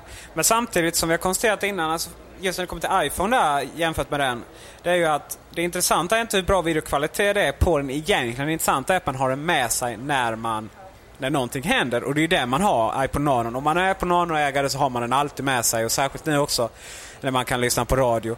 Eh, och eh, kvaliteten är tillräckligt god. Jag har provat att eh, spela in lite olika saker, lägga upp på Youtube. Det går ju väldigt snabbt och trevligt att bara slänga upp det på Youtube. Eh, stoppa in uh, iPod Nano i datorn, starta iPhoto är det, det är inte iTunes. Uh, och därifrån så kan man uh, öppna det i Quicktime och sen delar man till Youtube. Så är det uppe på Youtube jättesnabbt, smidigt och enkelt.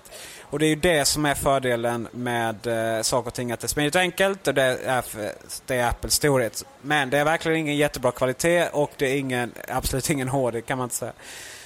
640 x 480 den gamla vanliga VGA-kvaliteten som även iPhone har. iPhone har något bättre kamera dock, ska sägas. Eh, gå in på iLove, vi länkar till, eh, till de här videoklippen som är filmade. Det ska alltså tilläggas då alltså att iPod Nanos kamera kan filma video men den kan alltså inte ta kort.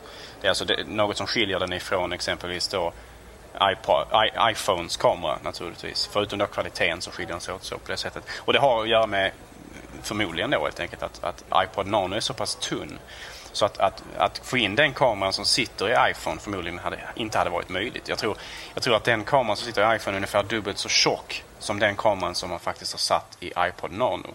Sen är det naturligtvis också en kostnadsfråga och så vidare och en, en fråga om resurser. Men rent tekniskt hade det varit väldigt, väldigt svårt att få in en så pass stor kamera som den som sitter i iPhone i iPod Nano så att den också kunde ta fotografier, inte bara film. Och personligen så tycker inte jag det behövs. Det känns, alltså det känns inte som att... Alltså, sen är det så här, video är ganska förlåtande. Sådär faktiskt. Eh, stillbild är inte det på samma sätt alls. Jag tror inte det har blivit så eh, bra. Ärligt talat. Eh, och sen är det så här, om man, skulle, om man vänd, om vem som helst hade vänd, vänt på sin iPod Nano och sen skri, eh, kryssat i absolut sämsta stället att sätta en kameralins på. Ja, då har ni vad kameran sitter på iPhone Nano. Det är, alltså det är, även om jag vet att den sitter där så lyckas jag alltid få fingret framför den. Och eh, det, det, är så sjukt dålig placering så det är skrämmande. Eh, man, vänd, vänder man på den eh, Alltså det går alltså att vända den helt och hållet så att man håller på andra sidan. Men då håller man ju på glaset. Alltså där man håller där man ser vad som filmar. Eh, och det är inte så att bilden blir upp och ner eller så utan den anpassar sig efter det. Eh, så det, det, kan man göra om man, om, man vill, om man vill hålla bättre. Annars får man så hålla på kanterna och den är ganska tunn så det är lätt att tappa. Då. Men det, det finns väl en anledning, givetvis en ingenjörsanledning till det. Det är inte så att man gör det för att reta användarna alls. Eh, det är lite det att Apple har ju just gjort nanon så pass tunn nu så att nu börjar det bli svårt att få plats med komponenterna i den. Och speciellt, det är en sak om man bara skulle liksom förminska minska den så länge den är MP3-spelare. Då är det liksom inga, kanske inga större problem. Men när man helt plötsligt nu ska stoppa in nya spännande funktioner som just då exempelvis en videokamera, ja då blir helt plötsligt det väldigt, väldigt lilla formatet på nanon ett bekymmer. Och då, då får man då kanske lite olyckliga kompromisser som i det här fallet då med placeringen utav kameran som kan vara lite avig och kanske lite problematisk för många händer. Ja, jag skulle säga alla händer. Men eh, iPod Nano-användare kommer anpassa sig efter det också. Det är okej okay att hålla på glaset, det blir inte så flåtigt och sådär. Och glaset, ja eller skärmen, den är ännu större än vad den var innan. Eh, jag tyckte den var stor på min iPod Nano som jag har själv. Men eh, den är ännu större nu. Eh, materialet är, det är metallic metall. Det är inte matt längre som det är. Och jajamensan, den är så repkänslig som man kan tro att den skulle vara. Eh, min eh, matta eh, iPod Nano fjärde generationen, den har inte det problemet alls. Och sist men inte minst så är det en funktion som är kanske ganska efterlängtad hos alla er som gillar att vara ute och röra er i naturen och så vidare och kanske vill använda den på lite mer sportsliga äventyr. Det finns nämligen en inbyggd stegräknare i iPod Nano som gör att eh, man kan synka upp den mot då den här Nike Plus. Nike Plus-tjänsten som finns på internet och sådär. Det är inte en full, fullfjä- fullfjädrad eh, teknik på samma sätt som det som sitter i iPhone exempelvis. Men det är åtminstone lite, eh, lite, lite en, enkel, en enklare variant helt enkelt. Absolut, och eh, det är därför det är viktigt att veta att det är en räknas steg där man går. Men ska du ut och springa och få de här statistiken där så måste du fortfarande ta ett Nike Plus-kit. Och ja, det kan jag tycka är lite synd kanske egentligen. Men eh, så är det. Eh, och nu när jag tänker på det så har jag inte, har jag inte eh, riktigt testat om man kan ha igång både radion och stegräknaren. Men det tar jag för givet. Och be att få återkomma om en rapport om detta. iPod Touch var väl den som, om man skulle prata om en eh, eh, antiklimax som vissa stora svenska makttidningar gjorde. Eh, bytte den rubriken rätt snabbt sen i och för sig. Så var det väl iPod Touch eventuellt då. Alltså, det var väl inget antiklimax det heller. Men vi hade väl förväntat oss lite mer kanske. Det var snabbare, mycket bättre, trevligt, trevligt, billigare och eh, den har bättre grafikkort i sig. Också mer minne och sådär. Det är en iPod Touch S i alla fall, 3264 bitars. Eh, nej, 3264 eh, gigabyte. Medan 8 är samma gamla vanliga iPod Touch. Eh, och eh, fokus är spel, spel, spel, spel, spel. Man jämförde sig med Nintendo DS och Sony PSP Go. Eller Sony PSP Go har ju nog inte riktigt kommit än upp så stort. Eh, det är väl lite oschysst. Jag är inte så här jättestort fan till, eh, till eh, bärbara spel rent generellt. Men iPod Touch har fortfarande vissa saker som gör att den inte är superbra som spelmaskin. Till exempel det här att, att eh, om, om man avslutar på ett ställe så fortsätter den ju oftast inte då. Det finns vissa spel som klarar det och vissa program. Men de flesta, är avslutar man spelen så ja, då är det avslutat. Så funkar det inte riktigt på PSP och eh, Nintendo DS. Men det är klart, det handlar ju så mycket som vanligt om vad har man med sig egentligen? Har man med sig en MP3-spelare överallt? Ja. Har man med sig sin PSP? Nej, knappast. Jag kan tycka överhuvudtaget att både iPhone och iPod Touch som spelplattformar är något överskattade. Ehm, den tekniken som man använder för att styra de här helt enkelt, alltså touch-tekniken, den begränsar något hur bra vissa sorters spel faktiskt kan bli.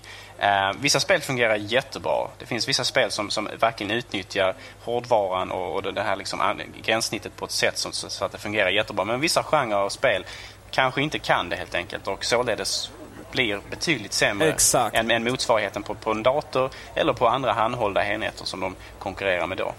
Sen samtidigt handlar det väldigt mycket om att lära sig plattformen också. För att alla bilspel som styrs, styrs av gyros är ju värdelöst. Liksom. Det, det, är dålig kontroll att sitta och, och bända och böja på sin iPod. Däremot de som, där man har virtuella handkontroller, de funkar alldeles ypperligt och är riktigt roliga. Så att mycket handlar om att inte överutnyttja tekniken. Men därför är det synd att man inte har en eh, kamera i den. Eh, för det hade kunnat göra rätt roliga spel, kan jag känna. Apple har ju, det här du pratade om tidigare om hur man styr exempelvis då ett bilspel. Apple har ju pushat ett spel som faktiskt funkar ganska bra. Även då, både då genom att, genom att tilta den här själva enheten.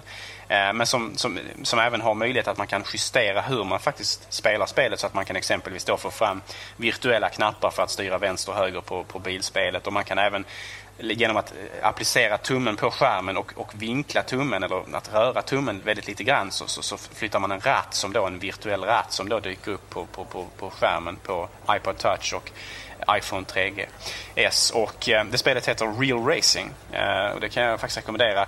Det är värt eh, de tiorna som det kostar att köpa för att det är faktiskt ganska roligt och grafiken är förvånansvärt bra och sådär. Och jag tycker överhuvudtaget styr, styrningen funkar väldigt bra. Och just möjligheten att välja mellan alla de här olika lägena att styra den gör också att, att spelet kanske tilltalar väldigt många som är intresserade av just bilspel. Ja, trevligt. Eh, det ska jag kolla. det.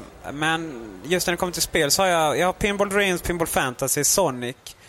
Den lilla igelkotten. Och eh, någonting till tror jag. Men i övrigt så har jag inte hittat så mycket som tilltalar mig. Utan det, men däremot de här vardagsprogrammen som du tipsade om. Eh, Pennis till exempel som håller koll på mina utgifter. Det har ju revolutionerat hela min ekonomi. Jag menar jag var ansvarsfull innan men nu har jag ju stenkoll riktig stenkoll eh, på hur mycket utgifter jag har varje månad i, utöver de här standardgrejerna.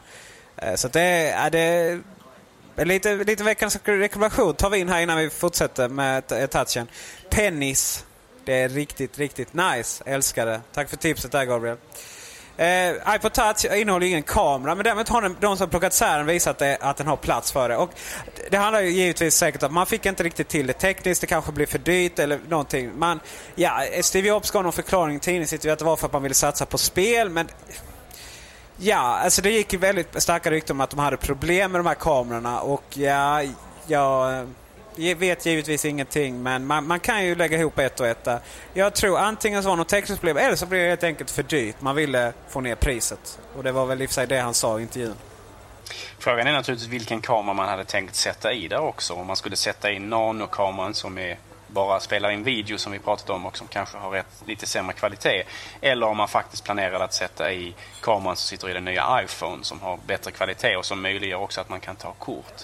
Um, för man kan ju tycka det att iPod Touch med sitt eh, användargränssnitt som, som i mångt och mycket är exakt likadant som på iPhone också skulle kunna ha ett eh, program just för att hantera kort på ett bra sätt. Och, eh, åtminstone i de, i, i de lite dyrare modellerna, alltså 64 GB och 32 GB, så hade kanske den, den lite dyrare kameran varit motiverad också eh, med tanke på att hur mycket man faktiskt betalar för den här enheten ändå.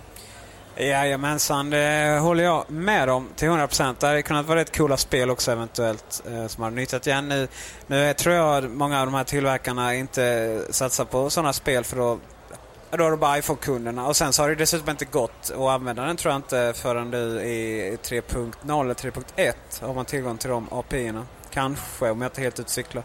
iPod Classic, ja hopp. Hade vi begravningsmusiken här tillgänglig någonstans?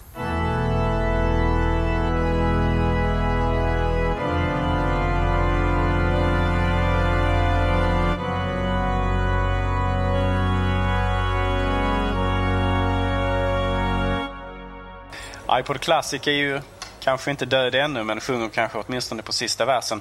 Eh, den har fått en uppgradering, eller den har blivit lite, lite större, eh, större hårddisk. Från 120 till 160 GB. Eh, och en prishöjning i Sverige faktiskt. Eh, lite olyckligt. Eh, kanske har mer att göra med vår valuta än eh, med eh, en ytterligare kostnad för hårdvaran. Jag vet inte. Men det har blivit lite dyrare för oss. Den, den kostade likadant i USA, eh, gjorde den. Och det var, eh, valutakursen såg helt annorlunda ut när den kom då för ett år sedan. Men, men, men, men. Eh, det har större skillnad där än vad den har på de andra Eh, alltså det är, större, det är sämre kurs där än vad det är på de andra iPodarna. Men det finns ju trots allt ändå en målgrupp som, som, som behöver en Classic och det är de människor som vill kunna bära med sig hela sitt bibliotek. Eh, speciellt då kanske människor som är mycket på resande fot och som kanske inte har möjlighet att ta med sig datorn att synka med och så vidare. Och så vidare. Eh, för dessa människor så fyller fortfarande iPod Classic en funktion. Eh, frågan är naturligtvis hur länge. Frågan är liksom hur, hur länge iPod Touch Eh, bara har inom 64 GB. Jag menar, nästa steg är i så fall kanske att man fördubblar det då också då. Och då får man helt plötsligt in så mycket utrymme i den så att då kanske biblioteken faktiskt får plats på en, en touch, en high-end touch istället då för att behöva ha klar classic eh, modellen. Jag, jag, jag, vet faktiskt inte riktigt hur, hur Classic säljer nu för tiden men det finns ju uppenbarligen fortfarande ett visst behov av just den här sortens eh, massiva lagringsutrymme. Ja, nej, jag, sen jag blev eh jag sitter på våning två nu som bekant så jag har inte så mycket kontakt med den typen av försäljning så jag har också ganska dålig koll på hur den går. Men eh, eh det har ju... Eh, Steve Jobs sa ju själv att eh, den eh, iPod Touch står ju för en rejäl ökning av iPod, iPod-försäljningen och eh, och då var det ändå en minskning i förra kvartalet av iPod-försäljningen. Så det är klart att det är iPod Classic som dalar. Det, det tar jag för givet. För iPod Nano är en så bra produkt. Jag menar, undertecknad sa ju ändå att det var världens bästa iPod eh, förra generationen eh, Nano. Och eh, jag menar, folk måste ju lyssna på mig. Nej, skämt så är det ju inte. Men det, en, det var en riktigt bra iPod. Jag kommer tillbaka lite iPod Nano nu. för att jag är inte benägen att säga att det här är världens bästa iPod längre. Alltså, vad ska man säga? Den nya iPod Nano är ju en bättre iPod Nano än den gamla givetvis. Men samtidigt så ser jag många saker som kan förbättras i denna, eh, i, i den nanon. Såsom eh, kamerans placering, kvaliteten på den eh, och, och, lite sådana saker. En eh, nyhet också som vi såg på det här eventet var ju naturligtvis iTunes 9. Eh, någonting som har skapat en hel del, eh, ja, vad ska man säga, spridda känslor bland användare världen över. ja, det kan man verkligen säga. Herregud. Alltså, iTunes 9 tillsammans med min LED-skärm som ju är ljusstark som ett kärnkraftverk. Mina ögon, jag bara säger det alltså. Shit. Nej, jag, är, jag, är, jag är ledsen. Jag gillar inte det alls. Jag tycker, det, jag tycker första gången jag startade så blev jag riktigt besviken. Jag tyckte det var, jag tycker faktiskt ärligt talat det är horribelt. Jag, iTunes 9 som ni har säkert märkt har ju blivit ljusare, vitare på många ställen. Eh, har fått ett, ett användargränssnitt som, som skiljer det helt plötsligt igen från i princip alla andra program på, på, på Macen i MacOS 10. Eh, helt egna, liksom, en helt egen färgskala på knappar och så vidare. Eh, iTunes har ju historiskt sett varit det, en av de program där Apple har lekt väldigt mycket med just utseendet och har, det har ju varit något av en, en, en, en, en, en, en, en utvecklingsplats där sedan utseende har flyttats från det till andra delar ibland hela operativsystemet. Um, så att det är mycket möjligt att det här är på något sätt framtiden för användargränssnittet på Macen. Uh, ja, det hoppas jag verkligen inte. Vi kommer ju naturligtvis ihåg att i och med uh, när, när, när Snow Leopard skulle, skulle komma att släppas så pratades det ju om ett användargränssnitt som kallades för Marble. Uh, och, och Marble ryktades ju då vara mörkare. Det skulle bli svart eller åtminstone nedtonat väldigt mycket. Um, Förmodligen så stämde inte det, alltså att, att Marble skulle vara mörkare. Därför att vad vi ser här nu i iTunes, det är väl det senaste given från Apple och det är helt klart ljusare. Och Marble som ju är marmor, är ju faktiskt en ljus sten, en vit sten. Man tänker på Taj Mahal, man tänker på Michelangelos David med statyn och sådär. Va? Det är ju ljust väldigt mycket och vitt till och med. Eh, vilket ju förmodligen vilket ju kan vara en indikation åtminstone på att iTunes 9 faktiskt på något sätt är Marble.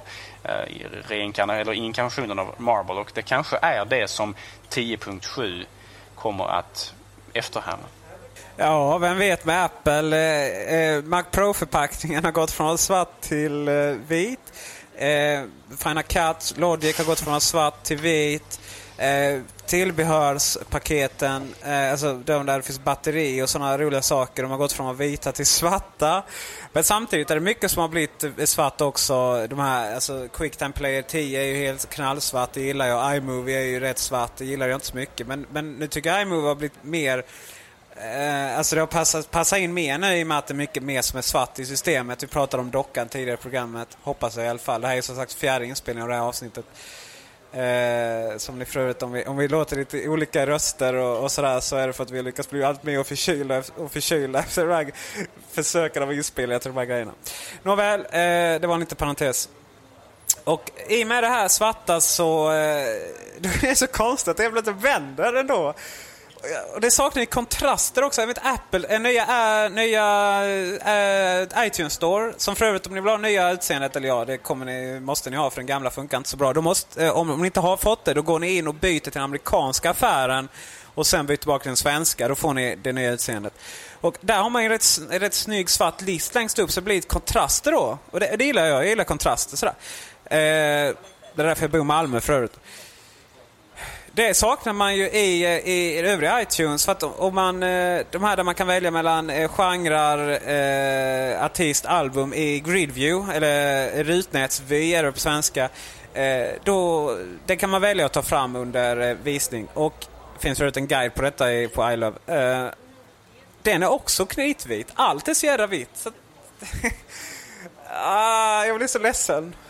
Om, och om jag ska fortsätta mitt gnäll så jag har jag alltid hoppats på en iTunes-server. Det har jag gillat. Och eh, nu har man kommit ännu eh, längre bort, eller så här, men Ja, kanske. Men lite närmare till det. Det är home sharing, eller hemdelning, eller fildelning kan man ju också säga.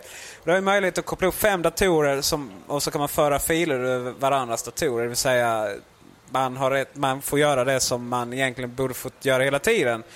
Eh, och kan göra om man det, kopplar ihop dem i nätverk. Men, eh, alltså ett vanligt nätverk, eh, mackarna. Men i detta fallet så är det att eh, istället för att bara se eh, utdelade musikfiler och program och filmer och sådär. Så kan man även föra över det mellan biblioteken och man kan se, eh, man kan se att eh, ställa in så man bara ser skillnader mellan sina olika bibliotek. Så har man samma låt så dyker inte de upp och sådär. Man kan också göra att om man, om man har köpt en musik från iTunes Store så ska den automatiskt föras över eh, till en annan dator och så. Men det är bara inköpt, det är inte om man rippar från CD-skivor. Eh, och Det är samma sak med program och tv-serier om man har kunnat köpa det. Och Det står även om man kan klicka i program, men program gör inte det. De enda program som gick att flytta över faktiskt, det var de som jag har adhockat. Eh, alltså har fått från utvecklare och sådär. Eh, inte köpa App Store. Om de köper App Store, oberoende om det är grat eh, gratisprogram eller om de är faktiskt köpta för sådana här riktiga hemska pengar. Så gick de inte att flytta över. Så jag vet inte riktigt vad eh, tanken med funktionen där. Så det är eh, en, en hyfsad väg men det är ju inte, det är inte hela vägen. Ge mig en iTunes-service, snälla, snälla, snälla. Eh, iTunes, eller Genius, Mixes. Det är en, eh, någon form av Last FM för ni som känner till det. Eller Spotify har ju också att man kan spela musik baserat på en artist. Och eh, Genius Mixes eh, kommer då under Genius i sidofältet och så kan man klicka, eh, ja, och, och den skapar lite, max 12 tror jag det är, baserat på hur ens bibliotek ser ut. För att få fram det, för det står ingenting egentligen om detta, eh, så måste ni återigen trycka igång, eh, ni måste återigen gå upp i eh, menyn affär och sen uppdatera Genius. Annars så kommer inte det komma fram alls. Och eh, slutligen, eller näst slutligen kan man säga, så att katalogstrukturerna, det har, ju, har ju du gått eh, bananas på Gabriel, det här med att eh, katalogstrukturen är rätt hemsk. Allting ligger under musik. Och eh, det går också att ändra nu faktiskt. Eh, om man går in under, eh, jag gör det här rent eh, fysiskt kan jag säga. Om man går in under arkiv, för er som har svenska och files är det om man har engelska tror jag. Och sen organisera bibliotek. Då kan, man, kan ni trycka på uppgradera till iTunes mediaorganisering. Eh, och då så kommer filerna flyttas hej vilt. Så program kommer under Mobile Applications, musik kommer under musik, filmer kommer under filmer och så vidare. Och så vidare. Och om man går in i, här, i den här mappen som oftast ligger under musik, Eh, eh, förlåt, musik, iTunes Music, I, Music Library och sen så kommer de grejerna där under. Då har man också någon som heter eh, som heter Lägg automatiskt till iTunes. Så att om man lägger någonting där i så då kopieras saker och ting automatiskt in i iTunes. Eh, kan ju vara bra om man vill göra något remote eller sådär. Eh, det går ju att lägga en genväg till den, få sina utdelade mappar och, och sådär. Men den finns där i alla fall och jag har en känsla av att jag har en liten känsla av att all den här hemdelning och detta, det har någonting att göra med att iTunes 10 eller iTunes X, kommer det säkert illustreras som, kommer att satsa rätt hårt på sådana saker. Jag är fortfarande inte nöjd kan jag säga med hur eh, iTunes hanterar mappar exempelvis. Eh, visst, det har ju blivit mer struktur i och med den här då, möjligheten att göra den här organisationen. Men fortfarande kvarstår problemet att, att, eh, att filmer som ligger i iTunes eh, inte läggs under mappen filmer i min hembibliotek. Alltså under, under min hemmapp. Utan att det läggs i musik, iTunes och så, och så vidare. och så vidare. Det vill säga, det är fortfarande inte bra. Det är fortfarande inte så som jag hade hoppats att det skulle vara. Jag hade hoppats att iTunes inte la någon iTunes-mapp i musikmappen utan att den lät musik ligga i musikmappen som det var. Och så kunde inställningsfiler för iTunes och så vidare, det kunde få vara i den standardinställningsplatsen. Eh, det vill säga under där alla andra program sparar sina inställningar eh, i biblioteket då, på, på hårddisken. Eh, Och, och att den helt enkelt sorterade musik och film i de, deras respektive mappar under hemmappen eh, på datorn. Så jag är inte nöjd även fast det här naturligtvis på vissa sätt är en förbättring mot vad som var förut. Och där nämnde jag även innan då att uh, uh, iPhoto har hand om filmerna i uh, både iPhone och iPod Nano. Och det känns ju sådär liksom. Ska man synka en film till iPod Nano då så ska man göra det via iTunes. Ska man ta någonting från en film från iPod Nano eller iPhone, då gör man det från iPhoto. Och dubbelklickar man på den så startar Quicktime Player 10. Eh, Peter S är förvirrad. Men så är det helt enkelt. Och eh, givetvis kommer iTunes 10 vara lösningen på alla världens problem här, här i uh, världen då, får man väl säga. Vem vet, det kanske till och med är omskrivet i Coco och är 64-bitars. ja, precis. iTunes är faktiskt ett av de program som inte är... Eh, det finns, ni kör inte 64-bitars och, eh, det och DVD-spelaren och Front Row. Och då, jag tror, var faktiskt eh, Fredrik Frostengren på jobbet. Min, en av mina käraste, käraste kollegor, precis som 19 av de andra. Lika kära. Så nu var jag diplomatiskt bra. Eh, Han hade en bra teori om att... Eh, väldigt bra teori om att ja, man var ingen mening att göra 32-bitars för att eh, man skulle ändå släppa eh, iTunes 9. Och det var ju bra. Med Blu-ray. Så blev det inte. Och det var inte bara han som hade teori om Blu-ray. Det var ju väldigt många som trodde att det skulle bli Blu-ray-stöd i iTunes. Eh, faktiskt. Det blev det inte. Frågan är på vilket sätt iTunes skulle ha Blu-ray-stöd. För att det känns väl som att det är DVD-spelaren som har hand om fysisk media. Ja, det känns ju som att mm, mackarna som, som hårdvara måste först få stöd för Blu-ray innan, innan vi kanske ska börja investera i stöd för Blu-ray i iTunes också. Något som vi ännu inte har sett röken av. Kan jag ha vissa fördelar, ja. eh, och eh, en annan sak för övrigt som vi inte alls har nämnt. Eh, det är nya bildinsamlaren. Man kan säga bildinsamlaren, detta program som följt med ända sedan MacOS 10.0 va? Eller i alla fall 10.1 den som har varit exakt likadan. Den har ju varit en gigantisk uppdatering nu på i, i 6 Och som är riktigt nice. Och det går, ja, det går liksom att eh, dela ut sin share. Eller om jag stoppar in min iPhone så kan jag dela ut den så att bildinsamlaren från min sambos dator kommer åt den. Det går även att dela ut scannrar och, och massor av sådana roliga saker. Eh, och eh, det är helt ombyggt faktiskt. Lite så här guld... Eh, eller vad heter det? Smultronställe i systemet det är lite roligt att Apple faktiskt går till de här programmen som kanske inte används av väldigt många och ändå liksom piffar upp dem och uppdaterar dem i jämna mellanrum. Så det är verkligen välkommet.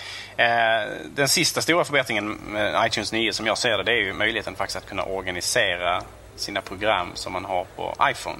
Eh, och iPod Touch får jag förmoda också. Eh, det är alltså möjligt nu att via iTunes användargränssnitt på sin dator faktiskt organisera program på de olika skärmarna och så vidare. På de olika, Ehm, så, att man kan, så att man inte behöver sitta och hålla på med detta på eh, iPhone.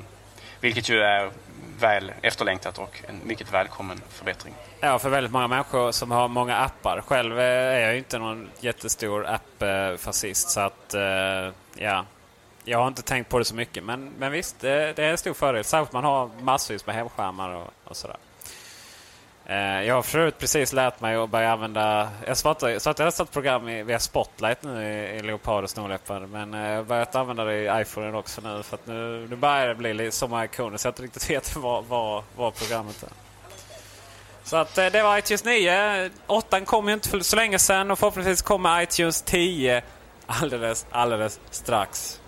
Och eh, det finns en sak som vi inte har diskuterat så mycket över det här eh, eventet och det är ju det faktum att vår frälsare... Frälsaren är tillbaka. Just det. Steve Jobs är tillbaka. Tunnare än någonsin. Eh, enligt, enligt egen utsago så måste han gå upp en sådär 13 kilo. Han eh, tackade på ett var, lite rörande ögonblick när han tackade en, en, en man i mid-20 som hade dött i en bilolycka vars lever nu Steve Jobs har. Eller njure. Lever där då. Det var en levertransplantation. Eh, Steve Jobs tackade eh, och framförallt uppmanade då naturligtvis eh, åhörarna på eventet och oss där hemma att någon gång i tiden faktiskt bli eh, organdonatorer i den mån att i händelse av att vi faktiskt går bort i förtid. Eh, så att eh, det var ett ganska fint, det var, det var en fin sak att göra och eh, det var ett väldigt, överhuvudtaget ett väldigt glatt och kärt återseende med Steve Jobs. Många hade ju fruktat att han faktiskt inte skulle hålla i fler keynotes och att han faktiskt skulle ta en mer ja, killen bakom eh, ratten men inte som, som, eh, som syns på scenen roll. Men det, så blev inte fallet utan nu har vi faktiskt fått se Steve Jobs på scenen igen och hoppas få se honom många gånger även i framtiden. Han är ju trots allt mästerpresentatören nummer ett. Det får man ju säga. Även om han, han hade en lite hes röst, han verkar lite trött sådär. Men, nej, men det är kul att vara tillbaka. Jag, jag, tror vi kommer få vänja oss det här med att det är många olika människor. En som Dema, Phil visade lite iPodar, Stevie var uppe där från början och sådär va. Eh, en iPod som vi glömde nämna är iPod Shuffle och jag kan bara säga att den gröna är så jädra snygg. Eh, den har inte det här metallic-utseendet som nya iPod Nano har utan det är den gamla eh, matta finishen. Eh, jag tycker eh, nya iPod, no, eh, ta, eh, förlåt, nya iPod Shuffle eh, i grönt utseende, den är en vinnare. Den borde alla köpa bara för att, bara för man kan. Och med det mina vänner så avslutar vi Macradions längsta avsnitt någonsin. Det har tagit fyra inspelningar. Eh, två mikrofoner. Och flera veckor. Flera veckor. Och, ni hedrar oss genom att rösta på Svenska poddradiopriset. Det ryktas som att eh, diplom är på väg hit. Eh, och så gick det som det gick. Men vi hoppas att det inte kommer att upprepas igen, precis som vi har sagt innan. Men vi jobbar väldigt hårt på att det inte ska göra det. Så att eh, på återseende, förhoppningsvis redan nästa vecka.